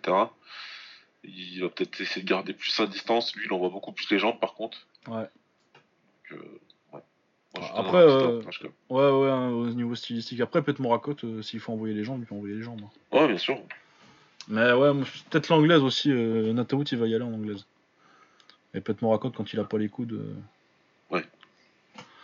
Je vois bien Natawood, et du coup, une petite revanche Sana Natawood en finale avec Sana surmotivé qui... Parce qu'on l'a vu dans le combat, il a perdu clairement, mais tu sentais qu'il y avait les moyens de passer, quoi. Ouais, mais moyens, bien sûr. Donc ça va être intéressant ce tournoi, malgré le fait que, bon, forcément, on est déçu de pas avoir... de se faire ruiner le Petro Yod comme ça. On l'a pas, mais bon, après, ils peuvent le faire sur un autre event. Bah après, maintenant, oui, c'est ça qu'ils peuvent le faire directement. Après, moi, je m'en fous. C'est juste pour eux, pour le booking, que ça fera pas le même effet s'ils sortent une défaite. Pour moi, je m'en fous. Ouais, moi, je m'en fous aussi. C'est Petro contre Yoed, qu'ils aient perdu avant ou pas. Surtout qu'en plus, je pense que Petro a pas perdu. Ouais. Ce sera Petro contre Yoed quand même, quoi. J'ai attendu, ça fait 10 ans que j'attends. C'est pas parce qu'ils ont perdu... Les deux, ils ont perdu des combats entre les deux, quoi. Ouais, voilà. Donc, de toute façon, c'est une grosse surprise, mais voilà. Ouais. Enfin... Donc, bah oui, deux énormes upsets, et puis on n'a pas fini. On avait Nikki Holtzken contre Regian Hercel pour la ceinture des 77 kilos. Ouais. Bon, celui-là, ça s'est terminé par un upset aussi. Ça, c'est moins un upset pour moi, parce que bah, j'avais dit Hercel. C'est ce que je disais, hein, pour moi, c'est pas un upset. Hein. Moi, c'est pas un upset non plus. Je l'ai vu beaucoup passer sur Twitter. J'en ai parlé aussi avec Steven Wright, mais on disait, bah, ceux qui disent que c'est un upset, c'est qu'ils ont jamais regardé, ils ont jamais vu Hercel boxer, et surtout ils savent pas où il en est dans sa carrière, en fait. Bah ouais, c'est ça, non, parce que nous on était quand même assez confiants la semaine dernière que, puis c'est à peu près ce qu'on a dit, ce qui s'est passé. Hein. Ah, c'est exactement ça. Il a pris le premier round un petit peu pour jauger, à partir du deuxième. À partir du deuxième, ouais, il lui a mis une pression de ouf, les genoux, il les envoie bien. C'est rare, hein. De toute façon, je l'avais déjà dit la dernière fois, c'est le plus taille des Hollandais, Hercel. Ouais. Donc, c'est vraiment pas comme un Hollandais, Hercel. Ah ouais, il envoie les genoux direct, alors que d'habitude, les Japonais. Les Japonais, je raconte. Les Hollandais, quand on voit les genoux, c'est en genoux sauté, généralement, les genoux ciseaux, là, le genou gauche. Ouais. Nikki, hein. Nikki, ouais. On voit tout le temps celui-là. C'est ce qu'ils font tous, alors que Hercel, c'est à la taille, quoi. C'est du genou direct au corps avec le petit pas d'appui, là. Ouais. Ouais, non, il lui a mis une pression de ouf. Il l'a envoyé au tapis au quatrième. Ouais, sur un genou sauté qui part comme ça, là, en ligne. Ouais. Il a fait une feinte de Loki qui est montée... Ah, bah, de toute façon, il lui met une branlée au quatrième. Ouais, ouais. Ouais, ça a été dur. Ouais, après, le 5... Moi, je pense qu'il l'aurait fini au 5ème, mais je pense qu'il se fait la cheville en tout début de round et qu'après, du coup, il gère. Ouais. Mais je pense vraiment qu'il se fait la cheville assez tôt, je sais pas, 30-40 secondes dans le round. Ouais, c'est probable, ouais. Tu sens qu'il y a un changement derrière. Avec... Bah, tu sens quoi, il était le 4ème round, il lui roule dessus, début de 5ème pareil, et juste après, il y a... De toute façon, moi je l'ai vu le moment où il tourne sa cheville un petit peu, tu sens qu'il lasse un peu, tu sens qu'il y a un truc qui va pas, et juste après, il se met à boxer, il fait un 5ème round à la taille, quoi. Ouais. Donc ouais, un upset en termes de gros noms, tu vois, parce que Nikki Holtzken, c'est le mec dont... C'est ça sur Twitter, quand tu vas surtout des fans de MMA, Holtzken, c'est le mec dont ils ont entendu parler, quoi. T'es champion du gloire il y a longtemps, c'était... ouais, non, mais, c'est ça aussi, enfin, ça me fait mal à la tête, là, de voir des... Encore un GOAT qui tombe, j'ai dit, oulala... Ouais, non, c'est pas le même calibre, et ceux qui savaient ces gars-là, ouais, alors que personne... C'est pour ça. C'est... Mais oui, non, mais ça reste quand même un upset dans l'imaginaire collectif, quoi. Ouais. Mais oui, non, si t'avais regardé un peu les derniers combats des deux, même si en même temps, Holtzken, il aurait pu passer, c'est quand même... il était quand même en forme ces temps-ci, quoi. Ouais, il est en forme, et bien entendu, il a toujours ses chances, il avait ses chances dans le combat, il n'y a pas de problème. Je comprends qu'il y a des gens qui pensaient, qui avaient pris Holtzken et qui sont un peu surpris. Oui, avec l'arrivée du Glory, etc., les mecs, ils ont commencé à suivre le kick avec le Glory, et Holtzken, il a été un champion dominant du Glory, donc ouais, c'est... Ouais, alors qu'en plus, Hercel, personne ne l'a vu boxer, quoi. Ouais. Le gars était champion au Lion Fight, après il a boxé un peu en Chine, et même Owen, souvent il était en début de carte, tu vois. Ouais. Oui, c'est ça, il y a quasi personne. Il y a les trois mecs qui mataient le Lion Fight, qui l'ont vu boxer contre Jonathan, qui l'ont vu mettre le KO contre Natawood, là. Ouais, le gros high kick, là. Ouais. Enfin, bref, du coup, ouais. Mais en plus, on va le dire, c'est un très bon combat aussi. Enfin, un très bon combat. C'est pas aussi compétitif qu'on aurait espéré, mais. Mais non, c'est un bon combat, puisque Holtzken, il était quand même présent. Il était dominé, mais il était présent. Ouais, c'est un bon combat, j'ai bien aimé aussi. Sinon, il y a Shinya Aoki qui défendait son titre contre Christian Lee, qui est le frère d'Angela Lee. Du coup, ils ont c'est tout un truc. Énorme comeback, parce que Aoki l'avait dans une clé de bras, et j'ai jamais vu quelqu'un sortir d'une clé de bras de Aoki aussi engagé, je crois. Pour moi, c'était fini. Ah ouais, moi j'attendais qu'il tape, j'étais là, je fais bon, bah il prend du temps quand même là. Ouais. Et c'est Aoki en face, il est méchant, hein, il va le casser ton bras. Ah, il grimace et tout, mais... C'est pas Demian Maia, tu vois, il va te contrôler gentiment, il va tirer un petit peu jusqu'à ce que tu tapes. Il va te taper. Mais Aoki, il va te l'arracher, quoi. Ah, s'il peut te l'enlever le bras, il va te l'enlever, lui. Sauvage. Ah bah il l'a déjà fait, de toute façon. Hein. Le nombre de bras qu'il a pété, lui. Finalement, il réussit à sortir. Je sais pas trop comment.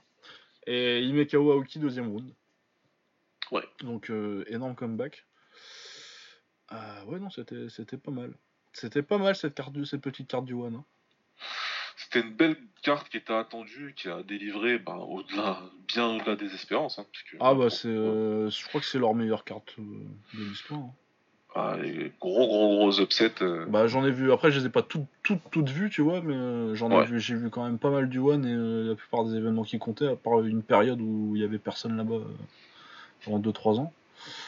Mais c'est vraiment une carte de ouf.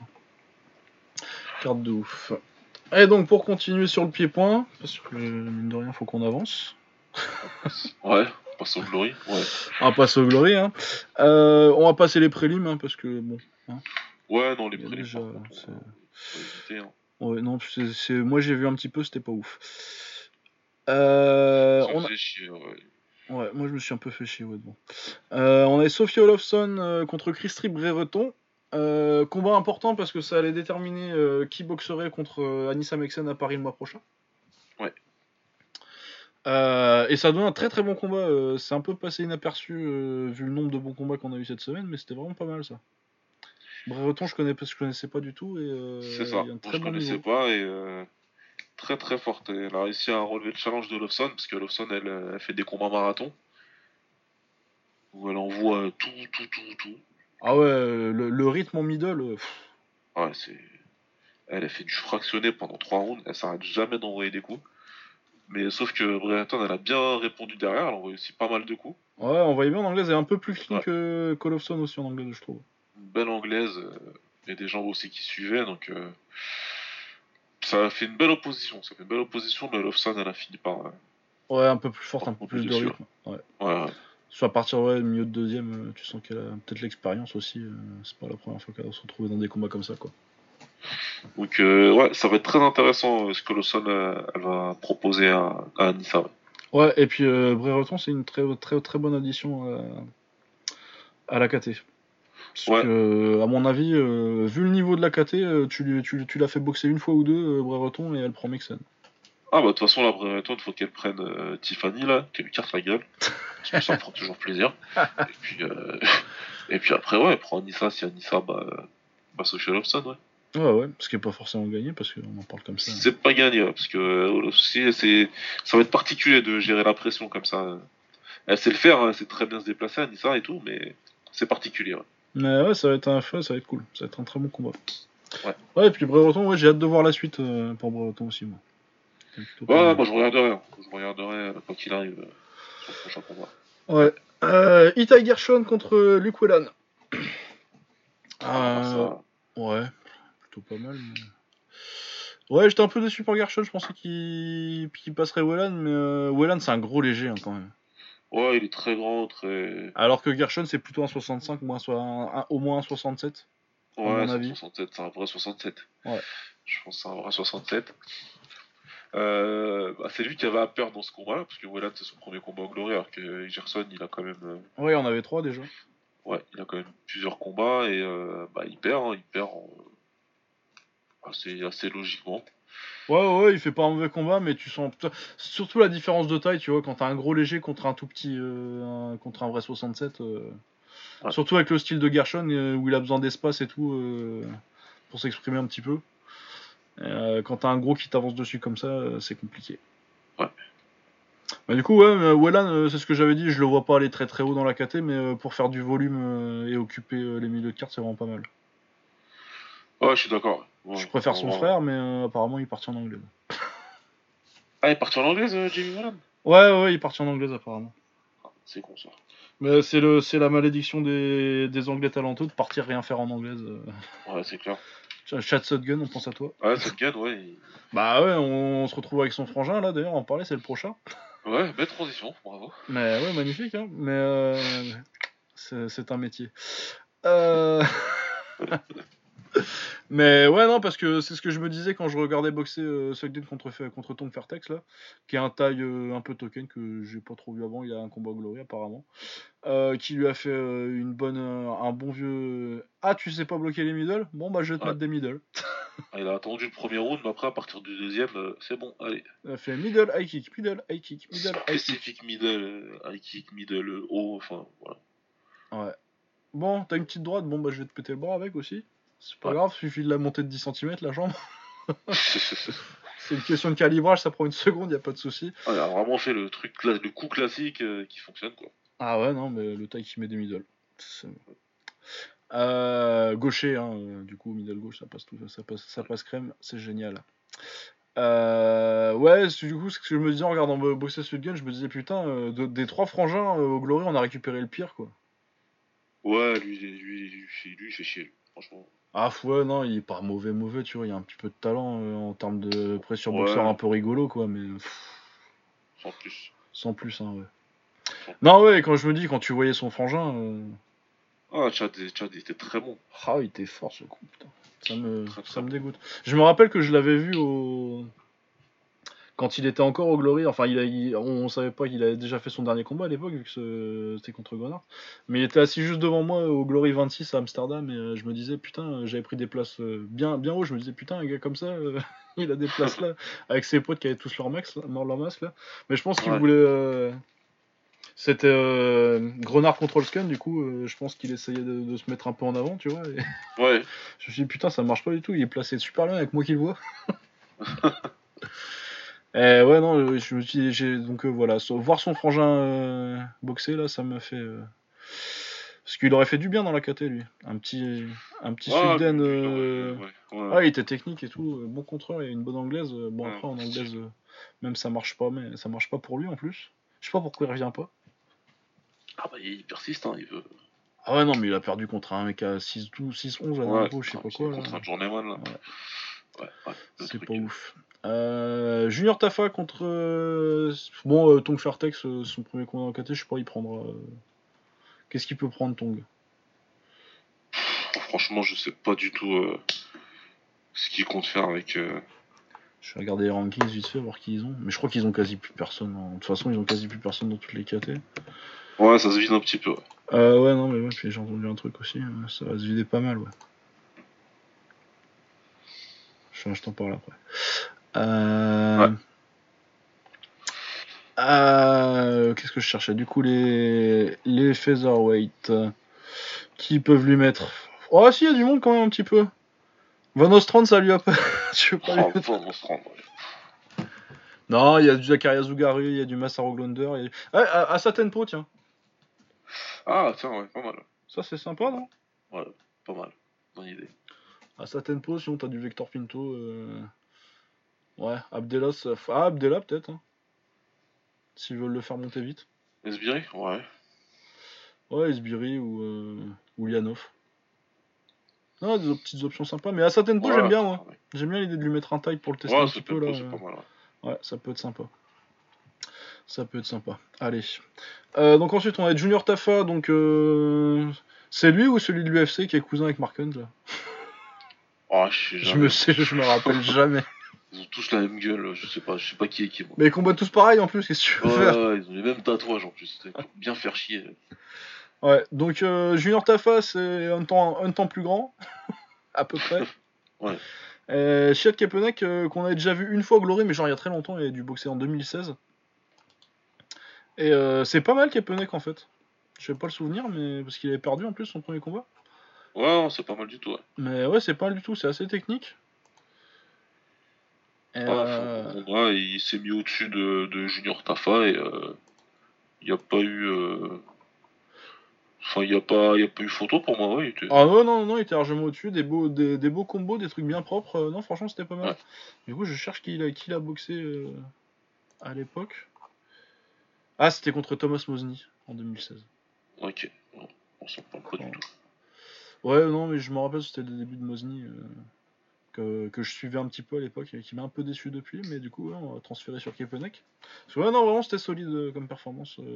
Ça peut faire un bon petit poids lourd qui va, je te dis pas qu'il va battre le top 5, tu vois, mais qui peut aller faire un bon adversaire. Ouais, mais voilà, qui sera là et qui va pouvoir poser des problèmes au top 5. Ouais. Ouais. Et ben, on est déjà à Bestati contre John C.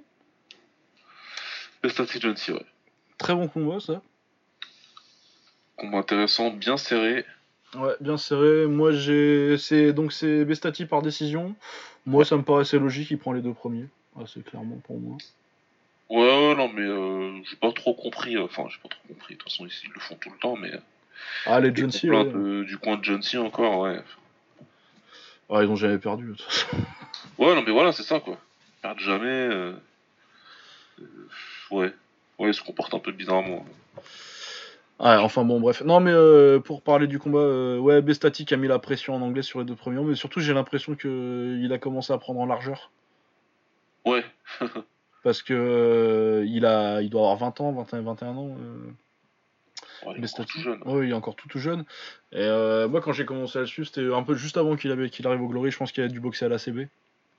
Ouais. Ça devait être à l'ACB et j'avais vu ses genoux là, je trouvais ça vraiment pas mal. Et ça boxe un peu à la style Carbin, quoi. Mais c'est moins ça ces derniers temps, je trouve qu'il s'est un peu plus hollandisé, mais. Ouais, là il est un petit peu épuré, enfin il est un petit peu épuré. Il se contente un petit peu. Il applique plus la formule, quoi. Ouais, il y a moins de créativité qu'à ses débuts, mais après ça marche plutôt pas mal. Sort moins du cadre, ouais. Ouais, ça fonctionne pour lui. Oh, il a mis. Non, mais en anglaise, là, il avait mis une. Et puis surtout, ouais, j'ai l'impression qu'il a commencé à prendre de la patate et du muscle. De toute façon, ça se voit parce qu'avant, c'était un petit tousqueux, un grand tousqueux, et maintenant, c'est un grand, mais il y a quand même du volume. Ouais, ça commence à s'épaissir, ouais. Ouais. Et ouais, du coup, ouais, il a du mal à gérer ça, John C. Et du coup, Bestati, avec son style, son niveau technique et qui commence à prendre de l'épaisseur physiquement, ça va commencer à devenir très très chiant. Ah bah ouais, en plus là, il se met dans une position où voilà quoi. Si c'est pas un rematch immédiat pour City Chai, on y revient bientôt, mais ouais. Ça peut être très intéressant pour lui. Ouais, ça peut être très intéressant, ouais. Peut-être un petit peu trop encore, mais je pense. Ouais, mais bon. J'aimerais bien... ouais. 3 combats de plus avant, mais c'est vrai que t'as qui en position. Bah après, oui, ça va... il était mis dans la position, en tout cas, il a protégé sa place. Ouais, non, et puis normalement, en toute logique, ça devrait être lui. Si tu suis la logique sportive, voilà, c'est ça. Et s'il n'y a pas de rematch, ça devrait être lui, quoi. Mais non, mais puis t'as personne à mettre d'autre, en fait. Ouais, personne d'autre. Non, bah, ça change contre City Chai, tu temporises plus, quoi. Non, ouais, non, mais en fait, tu peux y aller. Hein. Allez. Non, oui, non, parce qu'ils ont vraiment plus personne à mettre à la place, quoi. Parce que sinon, c'est Koprilansky, John C, Gachi et Gershon. Ouais, voilà, c'est. Tu vas pas mettre Luke Whelan contre... Non, ouais, donc c'est Bestati, ouais, bon, ok.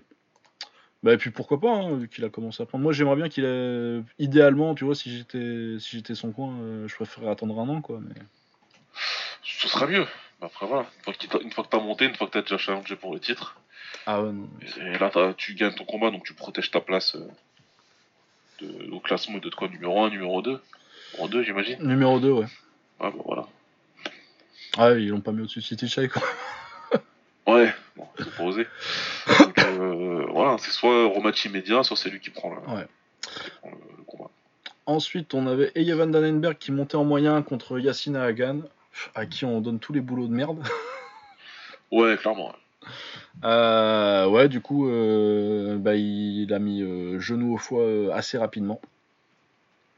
Et ouais, il fait très mal. Et ouais, il a l'air d'avoir très mal, Yassine. Il le prend bien le genou. Ah ouais, ouais, il... tu vois, c'est un genou de manga, tu vois la trace de l'autre côté. Ouais, ah, il a traversé avec le genou et c'était mort. Ouais. Une fois qu'il a pris que ça accroupit, c'était fini, il n'avait pas se relever.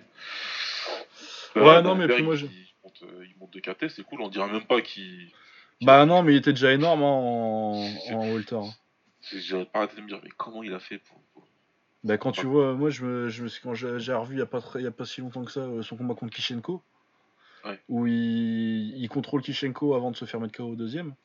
Et, tu vois la différence de gabarit entre lui et Kishenko, c'était flagrant, quoi. Ouais.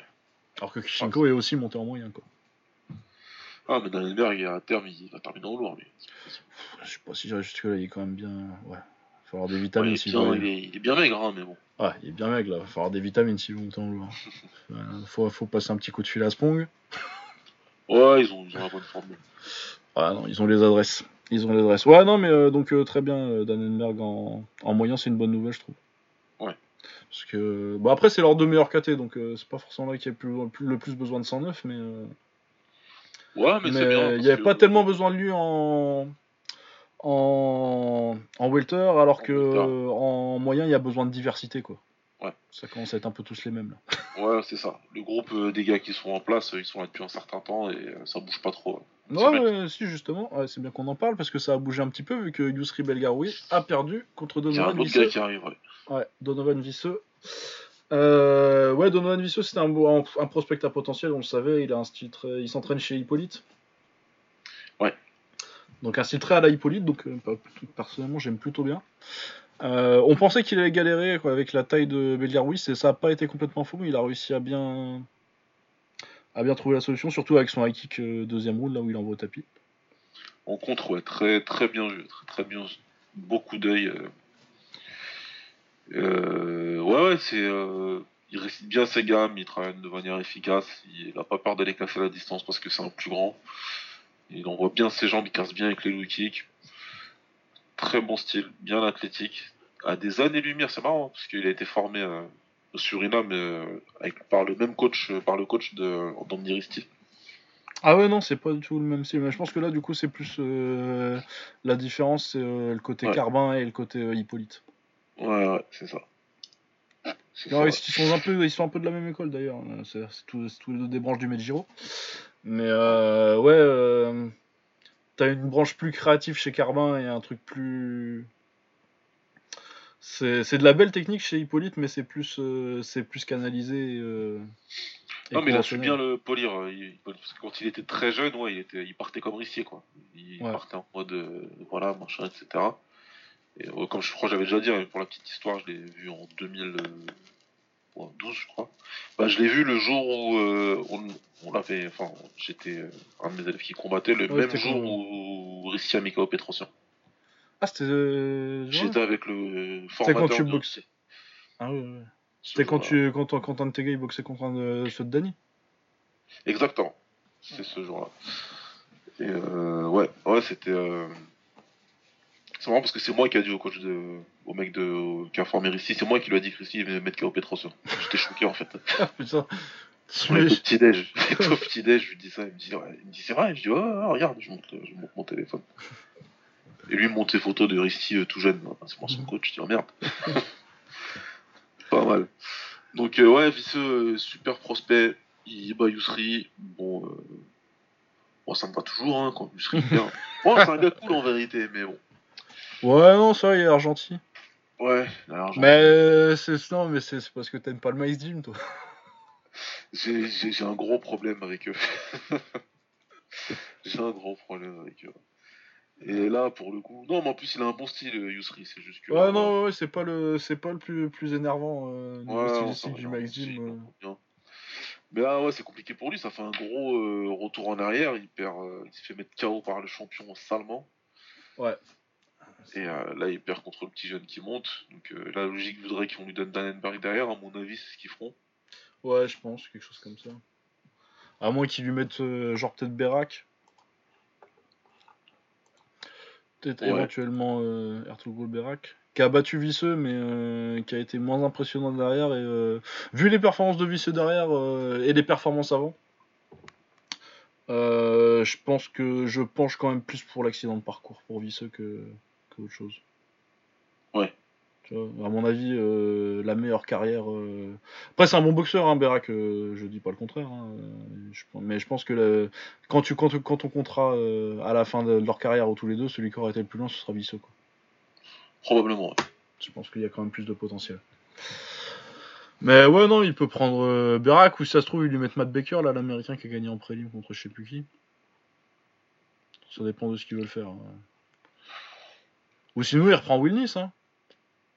Ah ouais. Tu vois, il n'y a pas boxé Marcus encore. Enfin, bon, tu sais, il y a des options, quoi. Ouais. C'est vrai. On verra bien si tu... Oui, c'est vrai, c'est pas forcément Dannenberg tout de suite. Je sais... Oui, c'est intéressant de se poser la question. Tiens. Ça dépend ce que va faire avec Dannenberg aussi, ouais. Est-ce qu'il veut le faire monter vite ou pas. C'est le moyen de le faire monter vite, si tu veux. Ouais, mais je pense qu'ils le font monter vite. À mon avis, Dannenberg, je dis que ce sera pas forcément Belgaroui, mais à mon avis, c'est soit Wilnis, soit Marcus. Ouais. C'est un mec déjà établi. Ouais, on le temps, il était dans... Il était bien haut dans le classement. Ouais. Ouais, non, t'as pas de raison, et puis t'as pas tellement mieux. Hein. Non, si on veut que ça se renouvelle plus vite, ouais. Ouais, non, voilà, donc, ouais, des bonnes nouvelles hein, pour les moyens. Ensuite, on arrive au Common Event. City Chai contre Marat Grigorian 5. Numéro 5. Ouais. Pourquoi on en fait 5 ? Bah parce qu'il n'y a personne d'autre en léger au Glory. Parce que City Chai, il a gagné 4 fois. Ouais. À la décharge de Marat, il s'est jamais fait blowout par City Chai. Il a toujours été dans le combat, mais il a toujours été clairement perdant à chaque fois. Chaque fois, il a perdu. Chaque fois, City Chai s'est mis au-dessus et il a réussi à contrôler le combat, même s'il a laissé un ou deux rondes à chaque fois. Il a su faire ce qu'il fallait pour gagner. Mais là, il a pas pu. Ah ouais, non, là, c'est pas passé. Marat fait un très bon premier round. Il met bien la pression très vite. Ouais.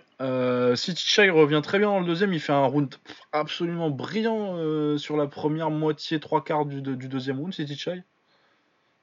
Vraiment, il faisait un très très gros round et il prend un knockdown sur crochet gauche, qui m'avait paru bizarre en live, mais finalement il y a pas de discussion.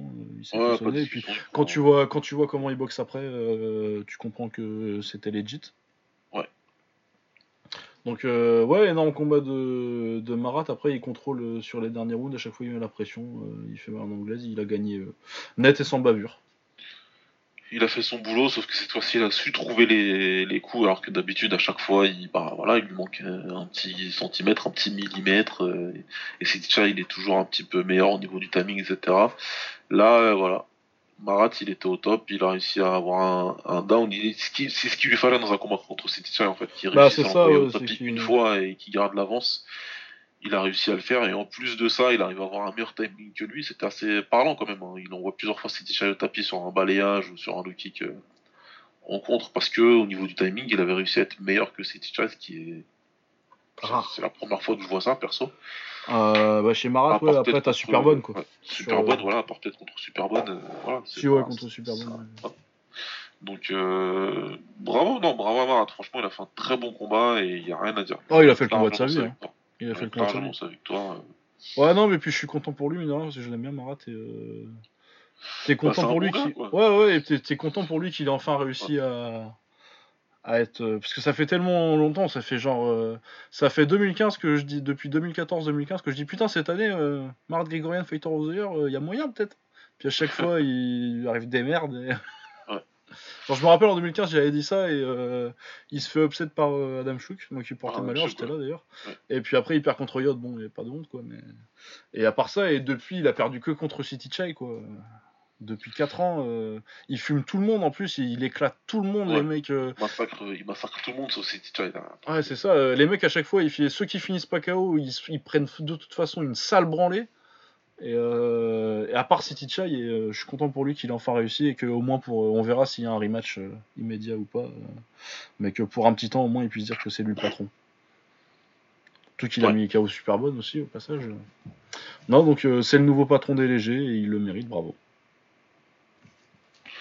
Ouais. Et un autre énorme upset quand même. Gros upset malgré tout, parce que City Chai il avait moi à la base, je te rappelle, quand ils avaient annoncé le combat, ça m'avait fait chier, j'avais dit putain je vais pas le regarder, il me saoule quoi. Ouais. Et bon au final bien sûr. Tu regrettes pas trop? Non mais bon, j'ai très vite revenu sur mes paroles, évidemment que je regarde un combat comme ça quand même, mais là pour le coup ouais c'est très bien. Est-ce qu'ils vont faire un rematch immédiat? Honnêtement j'en doute. Bah à mon avis le truc c'est que ouais déjà Marat Marat est coaché par Nick Emmers qui est le fils du matchmaker du Glory. Donc c'est très clair que s'il y a un gym derrière lequel ils sont et qui a beaucoup de pouvoir et qu'ils aiment mettre en avant, c'est chez Emmers. Donc maintenant qu'il a la ceinture, est-ce qu'il y aura un rematch tout de suite ou pas, à mon avis, ils vont s'arranger pour qu'il la garde le plus longtemps possible. Ouais, non, je pense qu'ils vont prendre Bestati derrière, et puis voilà, ce sera pas si tout de suite, ouais. On verra bien. Ouais, en tout cas, ouais, grand combat aussi, hein, c'est peut-être pas aussi... Enfin, si, c'est un grand combat, il y a moins d'intensité, c'est pas une guerre comme Yod ou... Voilà. Comme Yod ou en anglaise Taylor Baranchik, mais un très bon combat de très haut niveau, et puis un upset... de fort belle facture, ma foi. Ouais. J'ai trop regardé Game of Thrones, moi je ne veux pas. Ensuite, on avait le main event, parce que c'était pas le main event. Il y avait Alex Pereira contre Jason Wilnis. C'était un main event surtout parce qu'ils étaient chez Wilnis. Ouais. Donc, troisième combat entre les deux. Alex Pereira est champion, mais il a perdu 2 fois avant. Les 2 premiers combats, il les avait perdus contre Wilnis. La première fois par KO au It's Showtime, c'était très tôt dans la carrière de Pereira. Ouais, non, il savait pas. Il venait de transitionner de la boxe. Il savait pas encore qu'il avait le droit de mettre des genoux, je crois. Ouais, où il avait encore vraiment son anglaise, puis même son anglaise n'était pas encore. Il a progressé depuis dedans, il n'a pas encore son crochet de ouf. Enfin bon, bref. Il s'est fait fumer par Wilnis la première fois. La deuxième, Pereira a déjà commencé, a déjà gagné un tournoi au Glory 14, il me semble. Où il est battu par Parian et puis Jacobi. Ouais. Il y a mis un gros KO à Jacobi d'ailleurs. Donc, ouais, et puis il s'était retrouvé au tournoi du Glory 20 de mémoire. Où du coup là il avait déjà beaucoup progressé. Pereira, il avait découvert le genou droit, ce qu'il avait lui a donné une très bonne arme. Je pensais d'ailleurs que ça l'aiderait beaucoup contre Wilnis, parce que ça marche très bien les genoux au corps contre Wilnis. Ouais. Mais ça n'avait pas suffi. Wilnis a gagné par décision dans un bon combat. Et là du coup quelques années plus tard, c'est 2013 le Lorient, quelque chose comme ça, 2014 peut-être. Donc, Alex Pereira, Jason Wilnis, la revanche. On pensait tous les deux que ce serait le moment où Pereira allait prendre sa revanche, et effectivement. Et ça, il l'a fait de manière éclatante. Ouais, surtout que Wilnis a dit avant le combat que c'était pas un boxeur, c'était pas un kickboxer, c'était juste un boxeur qui faisait du kick. C'est juste un boxeur, donc il fera son taf de kickboxer et il gagnera encore une fois. Ouais. Et ouais. Il a mis un punch Pereira du combat ou pas?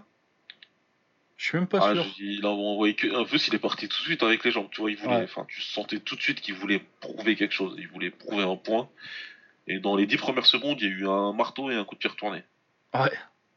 Et tu vas voir si je suis pas un kickboxer. Ouais. Et du coup, il lui met high kick. C'est gauche? Il est gauche le high kick ou pas? Bonne question. De mémoire, c'est gauche, mais j'ai un doute. Ouais, je crois que c'est gauche. Ouais. Donc high kick gauche, knockdown assez sévère. Wilnis se relève, mais tu sens qu'il est encore dans le gaz, et là il lui a mis un genou sauté. Ah ouais. Déjà sur le high kick, il lui ouvre l'arcade en plus. Ouais. L'autre il se relève, il est encore dans les wraps, et en plus en train de pisser le sang. Et l'arbitre, très efficace, il le renvoie tout de suite comme ça. Vas-y, c'est bon, t'es frère. Et, le flying knee qui passe. Magnifique, il lui éteint. Et il était à la lumière.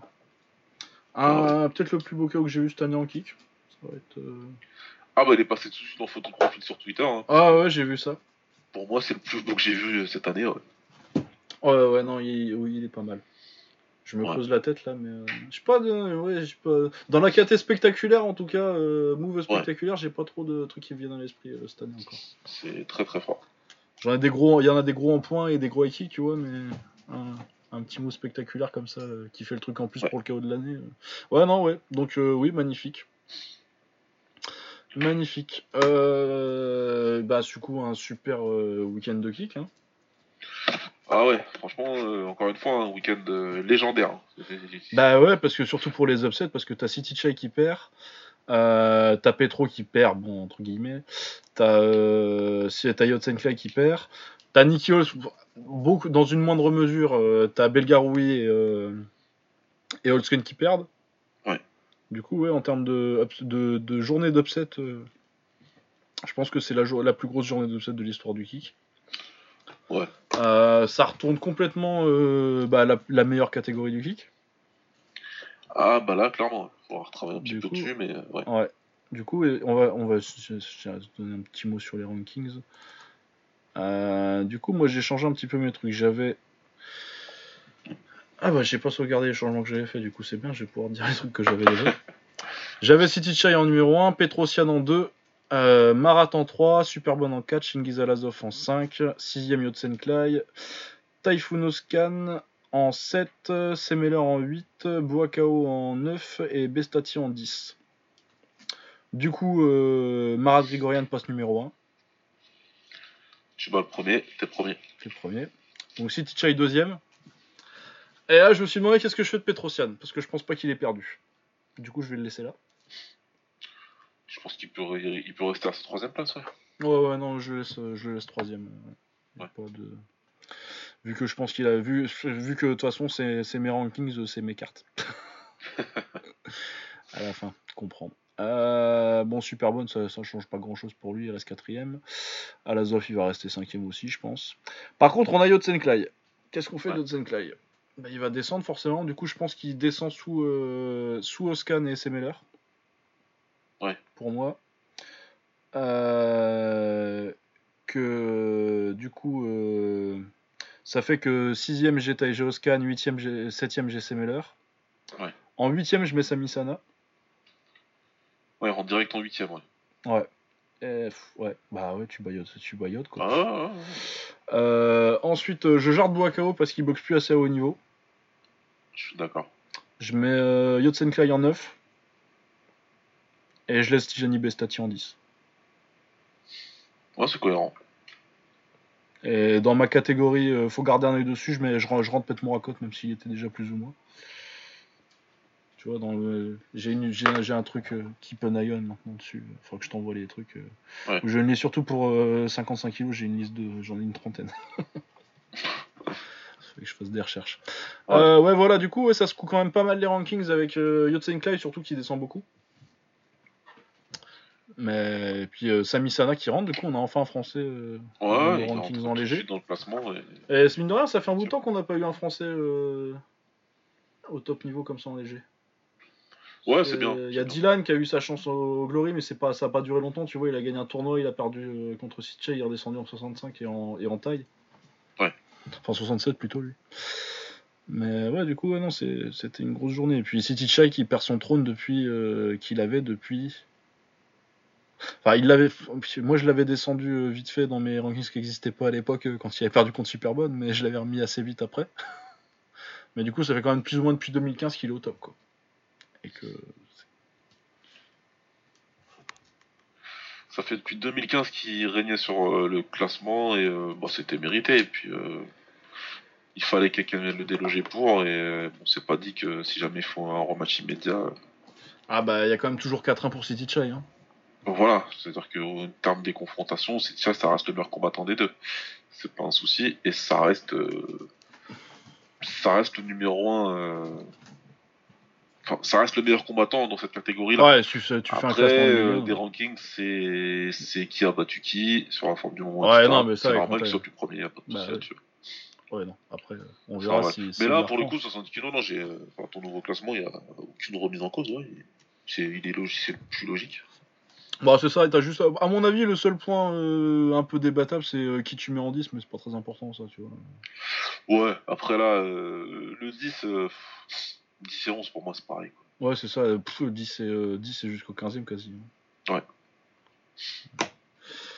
Ouais voilà, c'était notre point sur les rankings. Après sinon en moyen ça bouge pas beaucoup. Il y a Donovan Visseux qui monte un petit peu et j'ai rentré Dannenberg et j'ai viré Bokem. Ah Bokem il là bah on voit tout le temps, c'est ça hein. Et Dannenberg a priori on va le voir souvent donc ouais. Mais ouais, c'est le seul truc que j'ai changé à part Belgaroui qui descend. Et puis, oui, ça a dû faire des trucs avec comme il a battu Wilnis. Il y a des petits, j'avais fait des petits trucs dans le classement et Donovan Visseux qui monte. On verra bien. Ouais. Voilà, très bon week-end de kick. Il nous reste la boxe. Putain, il nous reste le MMA derrière. La taille et le MMA, ça va plus. Ouais, ça devrait aller vite les deux normalement. Ouais, ça va. Ponchainoy par décision contre Kochasan au Raja lundi. Ponchainoy est 3ème super featherweight du Raja. Il gagne par décision surtout grâce à un crochet gauche qui sonne Kochasa, je crois que c'est au 4ème. J'aime bien son style à Ponchainoy, il a un gabarit à la... il est taillé comme Yod.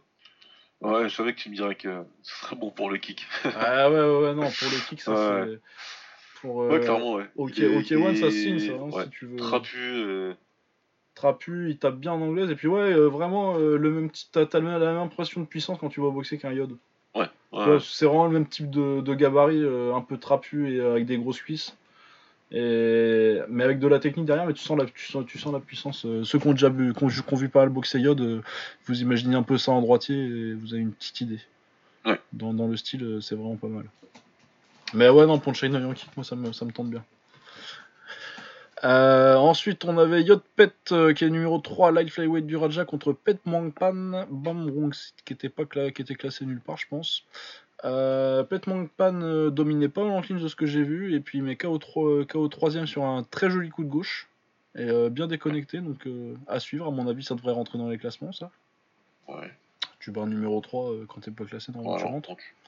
Ça devrait le faire. Donc ouais, pas mal.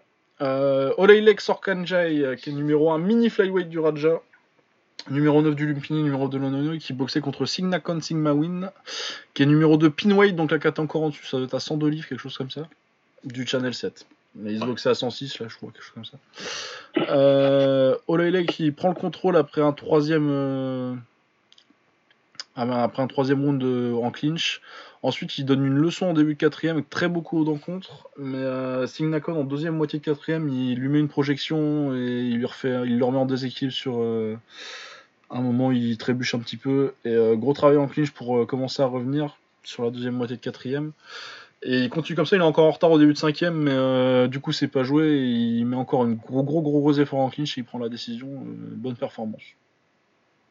Et puis un combat qui switch pas mal de momentum, c'était pas mal. Ouais. Donc voilà. Et donc ouais, petit upset quand même, vu que c'est le numéro 1 mini flyweight du Raja qui perd. Mini upset encore, ouais. Ouais. Ensuite, on avait Petwason Boy Bangna, qui est numéro 9 featherweight du Raja, contre Extra Sorcirilak, qui est pas classé, mais qu'on voit souvent dans des combats d'assez haut niveau. Ouais, suffisamment que je recherche dans les premiers d'ailleurs. Ouais. Je sais pas pourquoi. Mais... Ouais, non, mais il a une boxe bizarre, Petwason. C'était un des rankés que j'avais pas vu boxer encore. Et, ouais, il a une boxe bizarre. Hein. Contrôle un peu les premiers. Ouais, ça, il balance un peu n'importe comment les jambes. T'as l'impression. C'est infimeux, mais sans la technique, c'est un peu bizarre. Ouais, c'est un petit peu bordélique. Mais ouais, c'est pas structuré, on va dire, comme tous les autres tailles que tu vois aujourd'hui. Ah ouais, non, c'est vraiment bizarre. Tu vois plus trop des mecs un peu... Ouais, j'ai pas été hyper concentré sur ce combat-là, il était un peu chiant. Ah non, oui, c'était pas ouf. Il contrôle un peu les premiers en pied-point en faisant un peu n'importe quoi, et puis Extra, au 3ème, 4ème, il fait du clinch. J'ai noté, sur mes notes, c'est Extra le rattrape avec du clinch ok, mais pas ouf, quoi. Et du coup, Extra gagne. Ouais. Mais ouais, bizarre pour un ranké. Je sais pas trop qui l'a battu pour arriver là, mais... Je sais pas si c'est l'opposition, mais en tout cas, le combat est vite devenu chiant. Ah ouais, non, c'était pas ouf. Hein. Puis en plus, il avait eu apparemment, il voulait boxer à distance, Petwason, et du coup, il l'a eu quand même pendant assez longtemps dans le combat, et c'était pas ouf, quoi. Ensuite, on avait 2 combats de non-rankés sur Bectero, du coup, j'ai pas trop eu le temps. Par contre, on n'avait pas de Payak, Sichev Bontam, à ne pas confondre avec Pan Payak Jitmangnon, qui est le meilleur Pan Payak, celui qui a été 3 fois Fighter of the Year, même si on en avait parlé, pas aussi hypé. Un mec qui a été 3 fois Fighter of the Year, c'est un peu léger, Pan Payak. Mais bon. Qui boxait contre Taksinlek. Qui sort de défaite contre Yod Panamrung. Ouais. Moi je voyais plutôt Taksinlek parce que j'ai jamais été trop hypé sur surtout sur ce Payak là. Celui-ci. Ouais. Il est pas mauvais, mais ça se comprend. Soit s'il est pas mauvais, mais Tax Inlake, il y a quelques années, c'était autre chose, quoi. T'es quand même un des meilleurs de la KT. Tu vois, il y a un mec qui mettait Yamikao Sasamai sur Aikik, il me semble. Enfin, bref, ouais, Tax Inlake, c'était très très fort il y a quelques années et quelques KT en dessous. Mais là, ouais, je sais pas s'il est revenu trop vite après son combat contre Yod Panambrung, mais pas ouf, Tax Inlake, et puis il se met de KO sur un coup d'un peu bizarre. En gros, il commence une projection, il prend le coup pendant qu'il met la projection, il la met quand même, mais lui, il tombe, quoi. Ouais, la séquence est un petit peu bizarre, et si tu prends que la séquence du KO, tu te dis oula, c'est un petit peu suspect, mais non, à ce moment-là, le momentum, il avait un petit peu c'était Pompae qui commençait pour moi. Oh, il commençait à prendre le combat. Je sais pas s'il était un petit peu cuit, Tax Inlake, ou je sais pas, parce qu'il montrait pas non plus trop de signes de ouais, c'était relativement tôt dans le combat, je sais plus quel round c'était. Ouais. Ça devait être 3ème, quoi. C'était en début de 3ème, je crois. Ouais, donc c'était bizarre. Mais je sais pas, c'était un peu chelou, ouais. Je sais pas. Il y a une espèce de moment de flottement. Ouais, après, je pense pas. Il est bizarre le KO, mais au ralenti, moi j'ai été le revoir, du coup, le coude il touche, quoi. Donc, Ouais, c'est bizarre, mais bon. Ouais, j'étais déçu parce que Tax Inlake, j'aime bien. Enfin, j'aimais bien quand il était en plume. Mais là, en super léger, ça se passe moyen. Ensuite, on avait Jom Tongshu Watana. Un revenant. Je te jure. J'aurais jamais cru le revoir dans les stades, lui. Ah bah non. Non, ouais, parce que ça faisait 5 ans qu'il n'y avait pas été. Clairement, il était parti pour faire du kick à 70 en s'en battant un peu les couilles, mais en étant tellement bon que du coup ça suffit pour battre 80% des gens. Ça passe, ouais. Encore que ça passait pas trop ces derniers temps, mais. Ouais, après là, quand les mecs sont trop bons et qu'ils ont autant d'avantages de poids sur toi. Là. Ouais. Du coup, ils redescendaient en welter. En plus, ils ont mis 2 livres de plus à Sakmonko, qui est un des meilleurs de Thaïlande. On l'avait trouvé très bon la dernière fois avant qu'il perde en se pétant la cheville. Ouais, pareil, il contrôle au début Sakmonko. Il a failli le mettre KO au 2ème. Il a failli mettre KO Sakmonko au 2ème sur une série de genoux. À un moment, il est dans le coin. Ouais, sur les genoux, il est subi. Jom Tong, et là, tu te dis, ouais, ça commence à devenir compliqué. Et finalement, du coup, Jom Tong il s'en bat les couilles, il met une grosse pression au 3ème et il fait un gros comeback. Et puis il le plie en 2. Il le plie en 2 dans le coin au milieu de 3ème. Et puis après, il lui rajoute en plus un petit supercute pendant qu'il est plié en 2. Et... Ouais. Bon, l'arbitre il a peut-être déjà arrêté, il a déjà dit break, mais bon, il compte quand même. Donc, ouais, Jom Tong c'est toujours un animal comme ça, lui. Ah non, mais puis en plus, moi, Jom Tong, le prime de Jom Tong j'adorais. Ah, j'étais grand fan aussi. Ah ouais, non, l'anglaise qu'il avait... de toute façon, d'ailleurs, il a boxé le numéro 1 de sa KT en anglaise. Enfin, de sa KT. Non, parce qu'à l'époque, il boxait déjà en welter, il est redescendu en super plume. Il est redescendu en super plume. Pour aller boxer. Ouais, il a une belle petite carrière en anglaise. Ouais, non, mais, il s'est fait mettre KO par Uchiyama, mais bon, c'était Uchiyama, c'était pas non plus... Ouais. T'as vu, ça y est, je me rappelle de son nom, tant que je l'ai oublié pendant des années. Ouais, du coup, marrant, retour de Jom Tong. Apparemment, il boxe Hinata. Ouais, au knockout. Ouais, c'est au knockout ou au Rebels. Mais de toute façon, ils viennent de faire un partenariat, donc ouais, c'est les mêmes ensemble. Ce qui est cool d'ailleurs. Ah, c'est très bien, et puis en plus, ils font une espèce de cafesta à leur sauce. Bah, ils font une alliance anti-K1, quoi, c'est tout. Ouais, voilà, c'est ça. Encore que le Rebels, ils envoyaient pas mal de mecs au K1, genre ta soirée, et t'as des mecs assez réguliers au K1 qui boxaient là-bas, mais... Ouais, ils veulent plus. Mais à mon avis, ce sera plus le cas, ouais, peut-être, je sais pas s'ils vont récupérer des mecs, ou je sais pas, ça va être intéressant. Faudrait que je demande à KRF. Ah, ouais. Ensuite, on a Saoto Sichev Buntam, dernier combat de la semaine, champion bantamweight du Raja.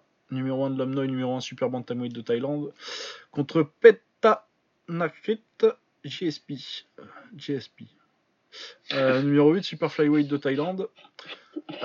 Saoto par décision, il y a eu beaucoup de clinch assez moyens. Il y a eu une belle projo de Saoto, mais il se fait un peu sonner en anglaise, mais il contrôle quand même en clinch. Petite frayeur, mais une journée tranquille au boulot, quoi. C'était un combat sur un faux rythme un peu là, où ils ont pas trop travaillé à fond, ouais, tu vois, ça n'a pas été, y a pas eu un rythme. Ah ouais, non, c'était une journée de boulot, quoi. Ouais, voilà, c'était un combat tranquille. Ça c'est fait, bon ça c'était, oui c'était mignon. Ouais. Voilà, donc ouais, pas une grande semaine en Thaïlande. Non. Non, mais de toute façon, c'est un peu mou ces temps-ci, depuis la semaine de break après le couronnement du roi, là, il se passe pas grand-chose. Bon, on va finir avec les MMA, enfin, là, parce qu'on va devoir faire une mini-preview après. On va commencer par l'Euro d'FC, où il y avait la finale, non, c'est même pas la finale du tournoi, c'est le combat pour le $1 000 000 de Mansour Barnaoui, qu'il a gagné assez facilement parce que le mec en face, on s'en doutait, n'avait pas le niveau. Il a fait une très bonne performance, Mansour. Ouais, super. Ouais, il lui a mis une misère en pied-point et puis il l'a soumis au... C'est au deuxième qu'il le soumet ? Ou c'est au premier ? C'est au deuxième. Ouais, c'est au deuxième, hein, il y a le premier. Ouais. Donc il lui a mis la misère en pied-point, après il l'amène au sol et il le soumet très tranquillement avec un RNC en début-milieu de deuxième. Non, bon, on s'attendait, bah écoute, bravo Mansour, t'es millionnaire. Tu viens quand tu veux nous en parler. Bravo, ouais, non, mais super pour lui, c'est vraiment cool, qu'il ait réussi à gagner un long tournoi comme ça, qui s'est étalé sur... un an et demi au moins. Un an et demi, ouais. Il a fallu être régulier à l'entraînement, garder l'air solide, etc. Donc c'est pas facile, hein, même si... Ouais, non, et puis là, c'était quand même relativement facile, entre guillemets. Hein. Mais y avait du niveau dans le tournoi avant, il a dû passer des bons combattants.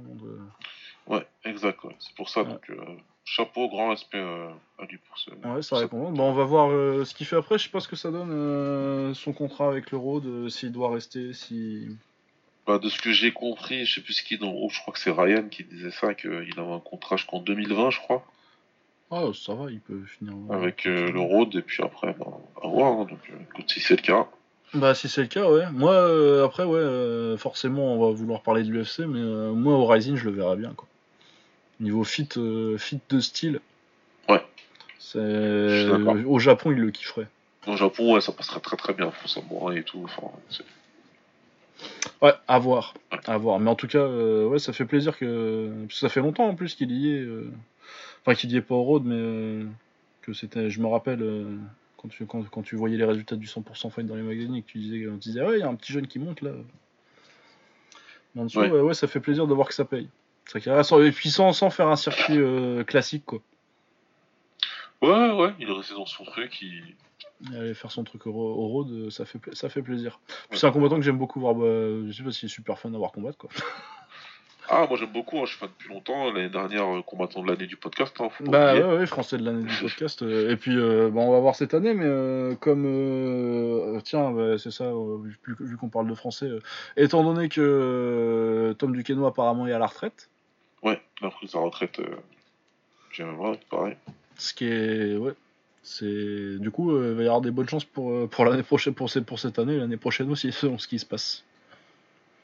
Ouais. Non, c'est d'ailleurs, oui, pour glisser un petit mot sur la carrière de Duquesnoy, sur la retraite de Duquesnoy, forcément on est déçu un peu.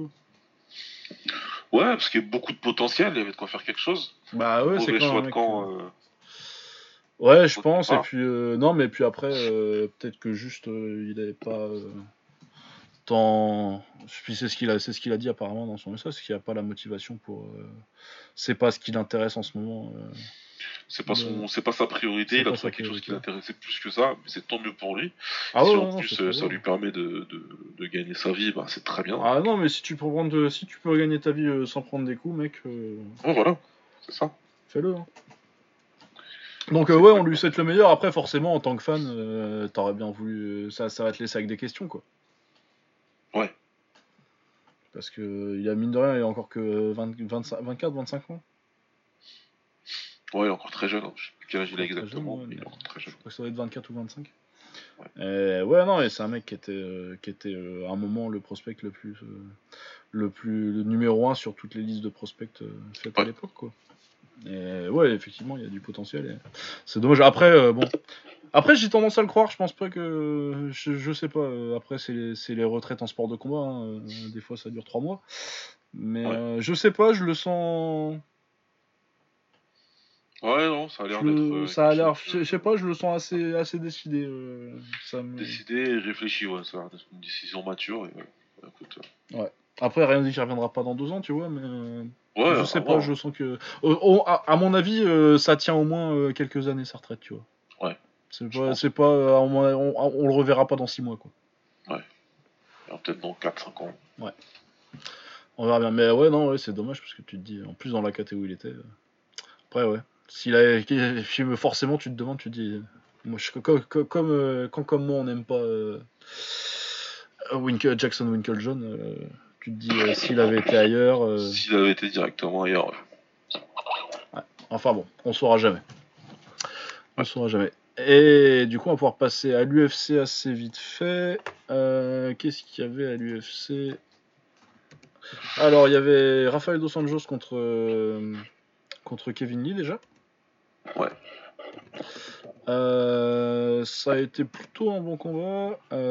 Lee qui cherche à lutter, comme d'habitude, qui y arrive un petit peu. Mais ouais, bon travail en pied-point de Dos Anjos, même en reculant.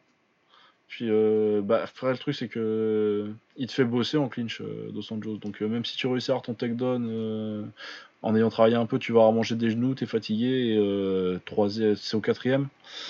Il lui met un très beau takedown où il arrive directement en montée. Et, là, il lui met le triangle de bras assez facilement. Passe très facilement. Ouais, Kevin Lee, il a fait le même combat qu'il a fait dans ses autres combats en lightweight. Hein, il s'est inutilement vidé la jauge et essayé d'amener RDA au sol, alors que RDA, il se relevait assez facilement en plus. Donc, ouais, puis tu vas pas... Ou alors il descendait pas, quoi. Ouais, ou alors, et puis tu vas. Oui, puis en plus, quand il descend pas, il te met des genoux. Ouais. Et puis surtout, tu vas pas pouvoir lui mettre ce que t'as mis à Barboza, quoi. Non. C'est le problème de Kevin Lee, c'est ça. C'est que il a une très bonne lutte, c'est clair, il est très athlétique, etc. Mais là, pour le coup, si faut pas s'acharner, si tu vois qu'il t'arrive pas à l'homme au sol, En plus, debout, il avait un petit peu de succès quand même à distance, même si. Mais il y a pas de défense aussi. Il avait fini par trouver la bonne distance, donc il commençait à dominer les échanges debout, mais il avait eu un peu de succès en début de combat, Kevin Lee. Après. Il fait pas le bon choix de stratégie. Je pense que le coin aussi, c'est pas trop ça. Ouais, non, ça peut être. C'est Cooper dans son coin, non ? Il continuait dans ce délire-là, donc. Hein, c'est pas Cooper dans son coin ? Si, c'était Cooper. Ouais, c'est Cooper. C'était Cooper, ouais. Donc, voilà, quoi. Après, une fois que t'as plus de cardio. Il a juste attendu de se faire exécuter, hein, et c'est venu rapidement. Tant pis pour lui. C'est comme ça. Dos Anjos, hein. Grand combattant, Dos Anjos. Ah, Dos Anjos, grand combattant. Et d'ailleurs, il y a une chose que je comprends pas bien avec Dos Anjos, moi d'ailleurs, c'est que on nous explique souvent que Dos Anjos, t'as vu, il prend un lutteur, il est dans la merde, il a trop de mal contre les lutteurs. Mais contre quel lutteur exactement il a eu du mal, RDA ? Contre Khabib et contre Ousmane. Il n'y a pas eu tellement de mal que ça contre Khabib en plus. Hein. Ouais. Remater le combat, il perd. Mais il a du succès, il se fait pas. C'est pas Khabib qui fume quelqu'un, quoi. Mais même s'il se faisait dominer complètement contre Khabib, en fait, il perd contre les deux mecs qui dominent tout le monde, en fait. Ah ouais, ils font ça à tout le monde. Et lui, justement, il a eu un petit peu de succès contre l'un des deux. Même contre Ousmane, hein, pour moi, il gagne les deux premiers. Contre Ousmane, ouais, il fait plutôt des choses. Il se fait fumer sur la fin de combat 3-4-5, ouais. Mais pour moi, il prend les deux premiers serrés. Donc, contre Covington, mais pour moi, contre Covington, j'ai jamais rematé le combat, mais je trouvais. C'est à la pression, et c'est surtout debout que Covington il construit son combat. Ouais, et puis c'est en pourrissant le combat. Voilà, c'est pas spécialement avec sa lutte qu'il a battu RDA. Donc, sinon, t'as Gleison Tibau à l'époque, mais bon, c'était en 2011, les gars. Ouais, voilà, ça date. C'était il y a 8 ans, entre temps, il est devenu champion. Enfin, voilà. Donc, ouais, j'ai pas trop bien. Parce que du coup, je me suis mis à rechercher un petit peu quand même, pour être sûr. Et non. Cette histoire de RDA qui a du mal contre les lutteurs, c'est archi pas prouvé. Et justement, il vient de prouver que, comme il a dû même en s'entraînant longtemps, il s'entraînait, je crois, les 18 derniers mois à la lutte. Et ça a porté ses fruits, quoi. Donc, Ah ouais, non, mais puis il a jamais été nul en lutte, quoi. C'est juste que, Gleison Tibau à l'époque, et Nurmagomedov, et des gros welters comme Ousmane et Covington, et puis Ousmane, t'as vu comment il fait ça à tout le monde. Donc, non, voilà, c'est juste un petit mot pour dire que il n'y a pas spécialement il a pas spécialement de mal contre les lutteurs. Il a du ouais, après, on n'a pas battu tellement dans les meilleures remarques. Il a battu, il a pas battu tellement de gros lutteurs, mais Jason Hayes, si vraiment il galérait contre les lutteurs, tu vois, il a battu Jason Hayes, il a battu Benson voilà. Henderson. Bon, Kamaru Usman, bon, on va peut-être pas descendre jusque là, quoi. Non, mais voilà. Ton argument il est valide, on va revenir, il est là, c'est que si vraiment il avait du mal contre Luthor, il aurait d'autres défaites, ce sera... En fait, ils le font passer pour un autre Edson Barboza, mais alors pas du tout, quoi. Ah ouais, non, mais puis de toute façon, à la base, ça a toujours été un grappleur, à la base, hein. Ouais, si vous vous rappelez, déjà, il y a sa soumission contre Terry Hatim, c'est une de ses meilleures performances de son début de carrière. Et puis contre Tyson Griffin, il perd, mais c'est un putain de combat, c'est Fight of the Night, et c'était son deuxième combat à l'UFC contre Tyson Griffin, qui était un gros à l'époque en léger. Ouais. Ouais, non, mais d'ailleurs, c'est bien que je parle du combat contre Team, parce que il y a un autre truc qui m'énerve dans le storytelling de la carrière de Dos Santos, c'est que, genre, on dit qu'il est subitement devenu bon après Nurmagomedov, sous-entendu, blablabla, c'est un Brésilien, il est dopé. Ouais. Pas du tout. C'est parce que je pense qu'il y a une impression, son premier combat à l'UFC, il l'a perdu contre Jeremy Stephens, il s'est pris un uppercut, il s'est pris le shoryuken. Après, il fait un bon combat contre Giffen Keeper. Ensuite, il enchaîne 3 victoires contre des mecs de l'époque. Terry Hatim, il y avait de l'hype à l'époque et il le fume. Ouais. Ensuite, il perd parce qu'il a la mâchoire pétée contre Chloé Dam. Il met KO sur Sotiropoulos qui avait de l'hype. C'est un mec qui a progressé constamment sur toute sa carrière. RDA. Avant la défaite contre Nurmagomedov, il est sur une série de 5 victoires où il bat Cerrone à la fin. Il bat Cowboy, quoi. Ouais. C'est pas un mec qui est devenu bon du jour au lendemain, genre il a fini qui est arrivé contre Pettis et il a fumé Ned Diaz et Benson Henderson. Non, c'est un mec qui est devenu bon. Il a pas eu un truc où je suis élite tout de suite, mais c'est un mec qui a progressé toute sa carrière et qui est arrivé du coup au niveau de l'élite plus tard. Ouais.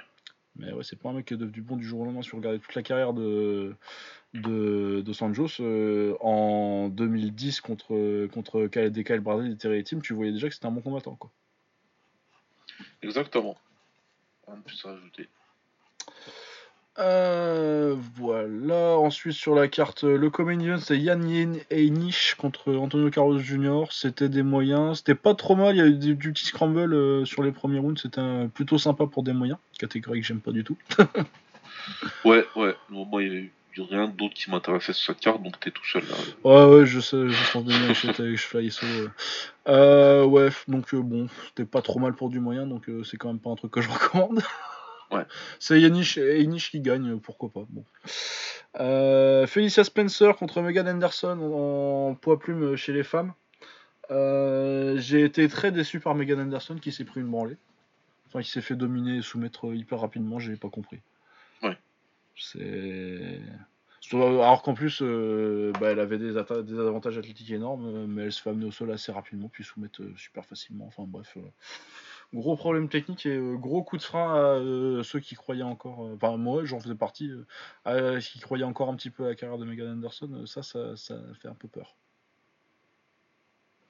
Ouais, là ça lui fait un gros coup d'arrêt quand même.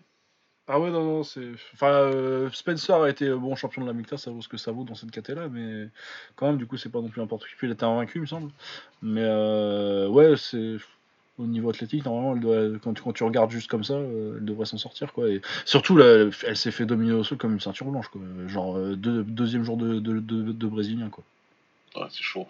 Non, au sol, vraiment, ce qu'elle a pris, c'est vraiment chaud, quoi. Sinon, Vicente Luque contre Derrick Krantz, ça c'était un remplacement tardif de Derrick Krantz, donc il a réussi à mettre un petit peu en danger Luque au début, à l'amener au sol et puis finalement il a pris un gros KO. C'était sympa, donc Luque c'est sympa, il voudrait boxer contre Ponzinibbio au Chili ou au Pérou, je sais plus où il boxe. Bon, apparemment il y en a un bientôt en Amérique du Sud, ça pourrait être sympa, mais je pense pas que ça intéresse Ponzinibbio. Qui cherche plutôt à se placer pour... Bah, Ponzinibbio, il cherche plus haut, quoi. Il cherche à se placer pour le combat contre Lawler. Exact, ouais. Là, c'est pas dans son meilleur intérêt à lui de... Ouais. Lawler, qui, je pense, est pas intéressé par Ponzinibbio. Du coup, on verra bien ce qui se passe, mais... Ouais. Charles Oliveira contre Nick Lentz. Ça, c'était pas mal, parce que Oliveira, il lui a mis une branlée, comme d'habitude. c'est la troisième fois qu'ils combattent. Ouais, ça j'ai vu passer les vidéos. Ouais, il lui a mis un beau KO, belle droite. Non, mais j'aime beaucoup le Oliveira qu'on voit en léger depuis un petit bout de temps. Là, il a beaucoup progressé en pied-point. Il a toujours été plutôt bon en pied-point, mais là vraiment il y a tout qui. Ouais, là ça sort bien. Ouais, ça clique bien là. Ouais. Je pense qu'il est en train vraiment d'enfin atteindre son potentiel, ce qu'on disait déjà la dernière fois, mais du coup, ouais, on espère qu'il va avoir mieux en léger. Et, ouais, très intéressant ce qu'il fait. Puis, bon, il y a 29 ans quand même. On passe vite. Ah non, là maintenant faut qu'il commence à avoir des combats un peu plus intéressants. Bah ouais, parce que là il a sorti Guida et Miller en termes de papy, mais il a battu David Temur et puis Nick Lenz là. Non, c'est bien. Ouais. Il va falloir un peu plus gros. Il commence à pouvoir causer, à recauser avec les grands. Ouais. Bon, ensuite on va passer très vite sur le reste. Ramos contre Hubbard, j'ai pas trop vu. Desmond Green contre Charles Jourdain, c'était chiant. C'est Desmond Green qui gagne. C'était à Rochester, dans l'état de New York, et doit vraiment rien avoir à foutre le week-end là-bas, parce qu'ils étaient comme des oufs sur un combat de Desmond Green et... Putain, c'est chaud les gars, fallait aller voir Avengers, je sais pas. Genre 3 fois, alors 3 fois. Ouais, non, parce que putain, les gars, vous voyez quand même sur pas grand-chose quoi. Bon, après, c'est parce que Desmond Green, il est du coin, ça devait être ses potes, mais putain. Ouais, je pense que c'est les potes, la famille, tout ça. Enfin... Ah non, il a dû vendre du ticket, mais putain, ouais, non. J'ai horreur de Desmond Green, je trouve ça comme la mort. Mais c'est parce que l'UFC est gentil, parce que juste avant, on a eu Michel Pereira, il fallait se mouiller la nuque tranquillement, fallait pas. Ouais, voilà, tu peux pas trop donner non plus. Donc Michel Pereira, ils l'ont signé parce que c'est un gag, parce qu'il a fait n'importe quoi dans un combat au Road FC en s'accrochant à la cage pour faire un salto, enfin des trucs comme ça. En montant en salto arrière pour essayer de passer la garde, il a tout essayé. Ah, tout fait, tous les trucs du spectacle. Ouais, et il prenait double sidekick. Danny Roberts, qui est un mec plutôt solide en welter et tout, et du coup on a vu que bah, c'est pas juste du gimmick en fait. Pereira, il y a quelque chose. Alors, déjà il est athlétique, mais un truc de ouf. Ouais, c'est trop, il est pas à l'aise en plus pour la KT. Ah ouais, non, c'est un gros welter, et ouais, au niveau explosivité c'est un truc de ouf. Ouais. Du coup, il a commencé à sauter partout, tentative de showtime kick, mais bon, Roberts il est pas ouf, il s'est éloigné dès qu'il l'a vu mettre son pied sur la cage. Et du coup, finalement, il lui a sorti... il a fait d'autres trucs de spectacle, je raccourcis, hein, parce qu'il faut qu'on accélère. Mais l'enchaînement final, c'est genou sauté et une grosse droite juste quand tu retombes. Ouais, gros genou sauté où il savait plus où l'inviter, Roberts, et il le termine avec une droite. Coup de fusil pour le finir. Ah ouais, non. Il était gentil, il lui a pas mis les clous dans le cercueil. Ouais, il aurait pu, hein. Il aurait pu, mais ouais, non, c'était... Ouais, bah, en tout cas, il va être très très fun à voir. En plus, il a l'air de comprendre son rôle. Vu qu'il a dit que pour lui, le MMA, c'est pas un sport, de toute façon. Ouais. C'est de l'entertainment. C'est du divertissement, donc voilà. Très bien, nous sommes totalement d'accord avec toi. Nous voulons être divertis. Fais-nous des combats à la con, des trucs complètement débiles. Fais n'importe quoi. Et ensuite, monte 2 KT et combat Johnny Walker. Ça va être génial. Ouais, 2 KT et puis Johnny Walker, c'est super. Ouais. Sinon, on a Grant Dawson contre Michael Trisiano. Ah oui, ça y est. J'allais dire, je m'en rappelle pas, mais ça y est, je me souviens un petit peu. Trisiano, c'est un mec qui vient de chez Tiger Schulman à New York aussi. Donc le gym d'où il y a Uriah Hall qui est venu de là-bas à l'origine, mais qui est plus là-bas. Mais sinon, il y a surtout Shane Burgos, que j'aime beaucoup. Et donc, ouais, généralement, ça sort des mecs pas mal. Il y a Lyman Good qui vient de là-bas aussi. Ancien champion du Bellator en welter. Ouais. Ouais, généralement, bah, t'as des mecs... c'est des gyms... des rares gyms en MMA qui sait un peu faire du kick. Au sens vrai kickboxing, quoi. Un peu... Ouais. Enfin, en tout cas, ils sortent des mecs avec généralement une très bonne anglaise. Et qui savent mettre des low kicks en plus. Bon, ça enchaîne pas trop entre les deux, mais au moins, il y a ça. Il est dans ce moule là un peu Trisiano, mais il se fait amener au sol, je sais plus trop comment, il se fait soumettre. Mais en tout cas, ouais, ce que j'avais vu, vraiment le style, les deux a du potentiel, mais je me rappelle plus trop de ce qu'a fait Grant Dawson en pied-point, mais en même temps il y a beaucoup de combats ce week-end et c'était pas le plus marquant. Sinon, Ederman contre Patrick Cummins. Un bon combat à la con, ça. Entre papy. Ah, ça, je l'ai vu, tu vois. Ouais, ça. Ah, bon, vu n'importe quoi. Lumpini Edich. Ah, ouais. Raja Damner. Ed. Qu'il l'appelle. Ouais, donc je me fous de sa gueule, mais en plus j'aime bien Ederman. C'est un combattant extrêmement 2007, avec des tatouages tribaux, un pied-point dégueulasse. Des tatouages dégueulasses, boxe dégueulasse. Par contre, il y a le genou qui est monté, c'était bon. Ouais. Il est même pas beau. Même le genou, il est moche. En plus, il touche bizarre, tu sais, t'as vraiment l'impression qu'il effleure juste et Cummins. Il effleure et l'autre, il a ses réactions. Mais il y a toujours des réactions, lui, dès qu'il prend un coup à chaque fois, c'est... Ah non, mais lui, il veut absolument jouer dans Expandables 4. Tu vois, il veut y aller. Il dit, regardez comment je me fais mettre KO par les méchants. Ah, il a des réactions comme dans les films, quoi. Ouais, réaction de dessin animé, tu vois, les jambes qui partent partout. Bugs Bunny qui sort de... qui s'est pris un truc sur la tête. Non, putain, Coyote. Ouais, Coyote qui vient de se faire larguer un truc sur la tête par Bip Bip. Exactement. Ah ouais, non, c'était génial.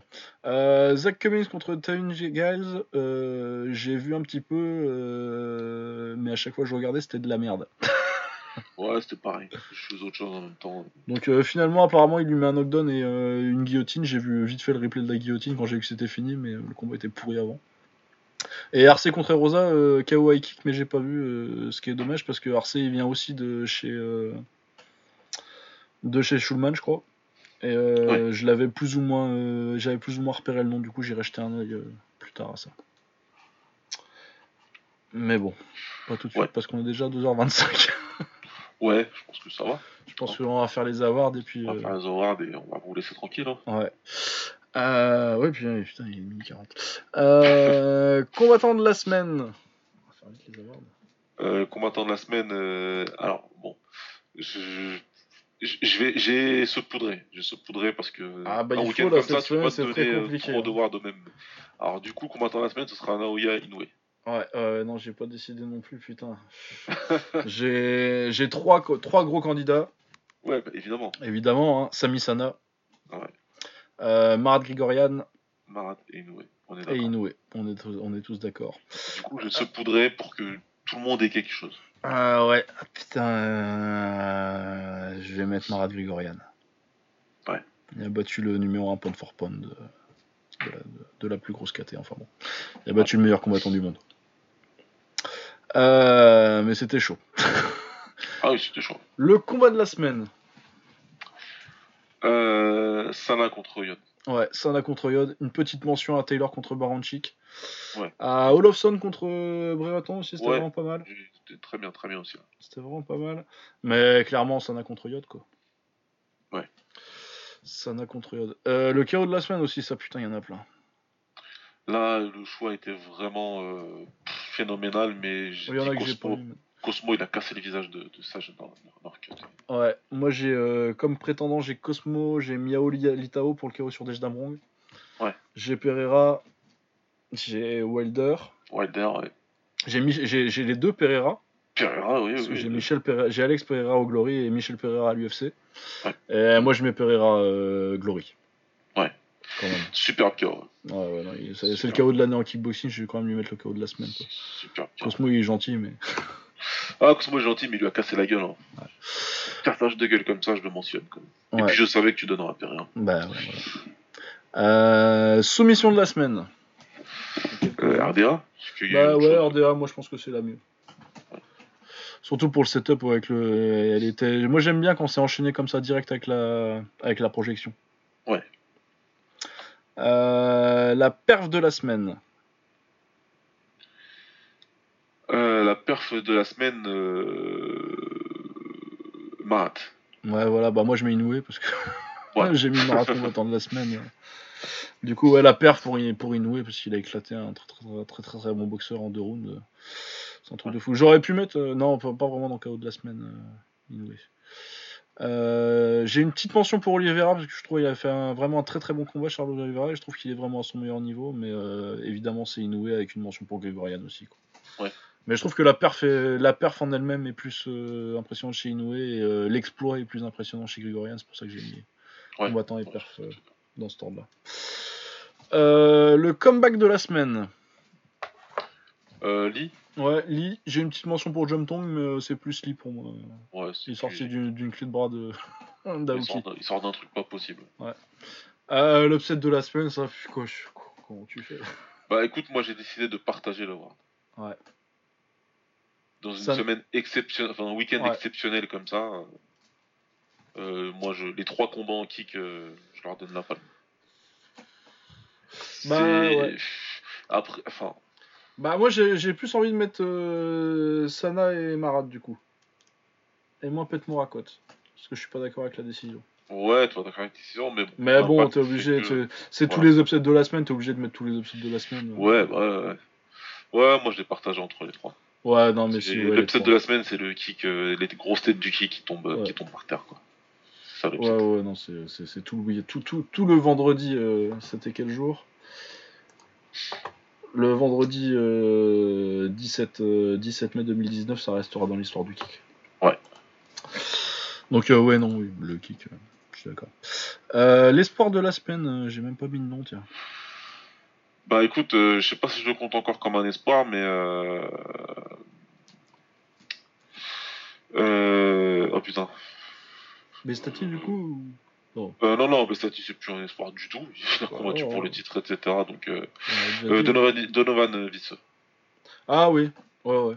Ouais, c'est tout ce que je m'étais dit à ce moment-là. Ouais, Visseux. Ah, non, tu sais quoi, j'ai changé d'avis. Ah. Christy Brereton. Ouais, elle est forte. J'aime. Et du coup, pour le coup, c'était vraiment une découverte, alors que, Visseux, il vient de battre en top 5, quoi. Du coup, Ah, battre en top 5, c'est clair. Pour moi, comme il monte encore et tout... non, mais je comprends très bien, et j'aurais mis Visseux, mais là, je viens de regarder la carte, et ça m'est venu tout de suite. Brereton, c'est vraiment ma découverte de la semaine, vraiment dans le... Un combattant que je connais pas, j'ai envie de récompenser. Ouais. Même si elle a perdu. Donc Brereton pour moi. Le français de la semaine, il n'y a pas de suspense. Hein. Ah, quoique si. Un petit peu. Mais non. En fait. Français de la semaine, non. C'est Sami. Ouais. Sami Sana, évidemment. J'ai pensé Barnaoui vite fait, puis je me suis rappelé de l'adversaire. Ouais. Une petite mention pour une mention pour Mansour, mais Sami Sana il a battu Yotsen Clay, quoi. Ouais, non, voilà, Mansour il sera mentionné en fin d'année sûr et certain. Ouais. Mais là Sami là il a fait une dinguerie. Ouais. La connerie de la semaine. La connerie de la semaine, je la donne à Kevin Lee. Ouais, c'est le seul qui me vient, mais j'ai même limite envie de la fouer.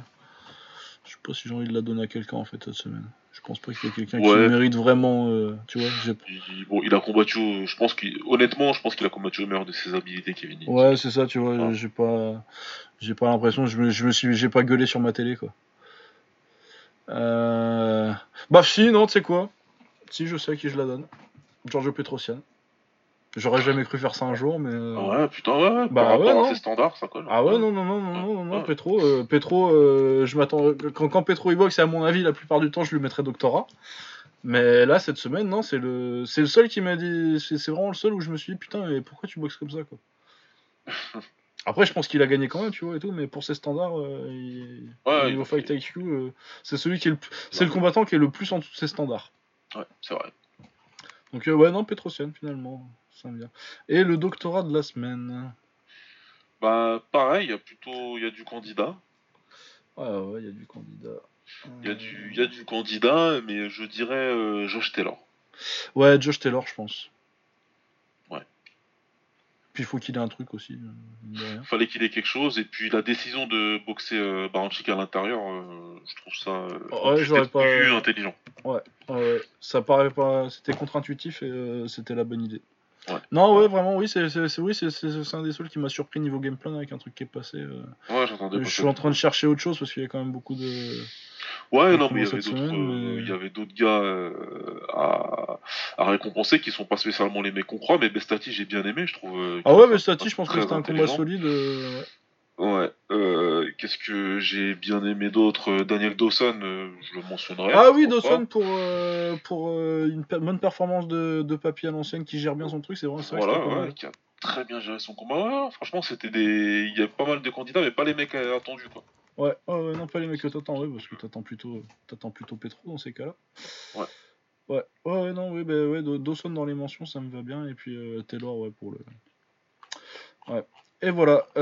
Du coup, la semaine prochaine, très très rapidement, parce qu'il n'y a vraiment pas grand chose. Il y aura peut-être des trucs en Thaïlande, ce que j'ai vu, j'ai eu accès que aux cartes de lundi et de jeudi au Raja. Ouais. Je sais pas trop. A priori, il y aura quelque chose mardi, mercredi, vendredi, mais il n'y a pas les cartes sur Muay Thai 2000, du coup, je sais pas trop ce qu'ils font. Très rapidement, lundi au Raja, donc aujourd'hui, c'est déjà passé. Il y a Petrung, je vais même pas essayer de dire son deuxième nom. Il y a Petrung, qui est 6ème Super Bantamweight de l'Omnoï, donc bon, c'est pas non plus. Contre Surachai Sorsomai, c'est le main event, c'est à 123 livres, donc juste une livre au-dessus des super bantams, on verra bien.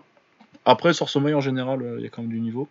Il y a aussi Petmani Porlakboon qui est numéro 1 featherweight du Raja, qui boxe contre un certain Super Black qui est ranké nulle part apparemment.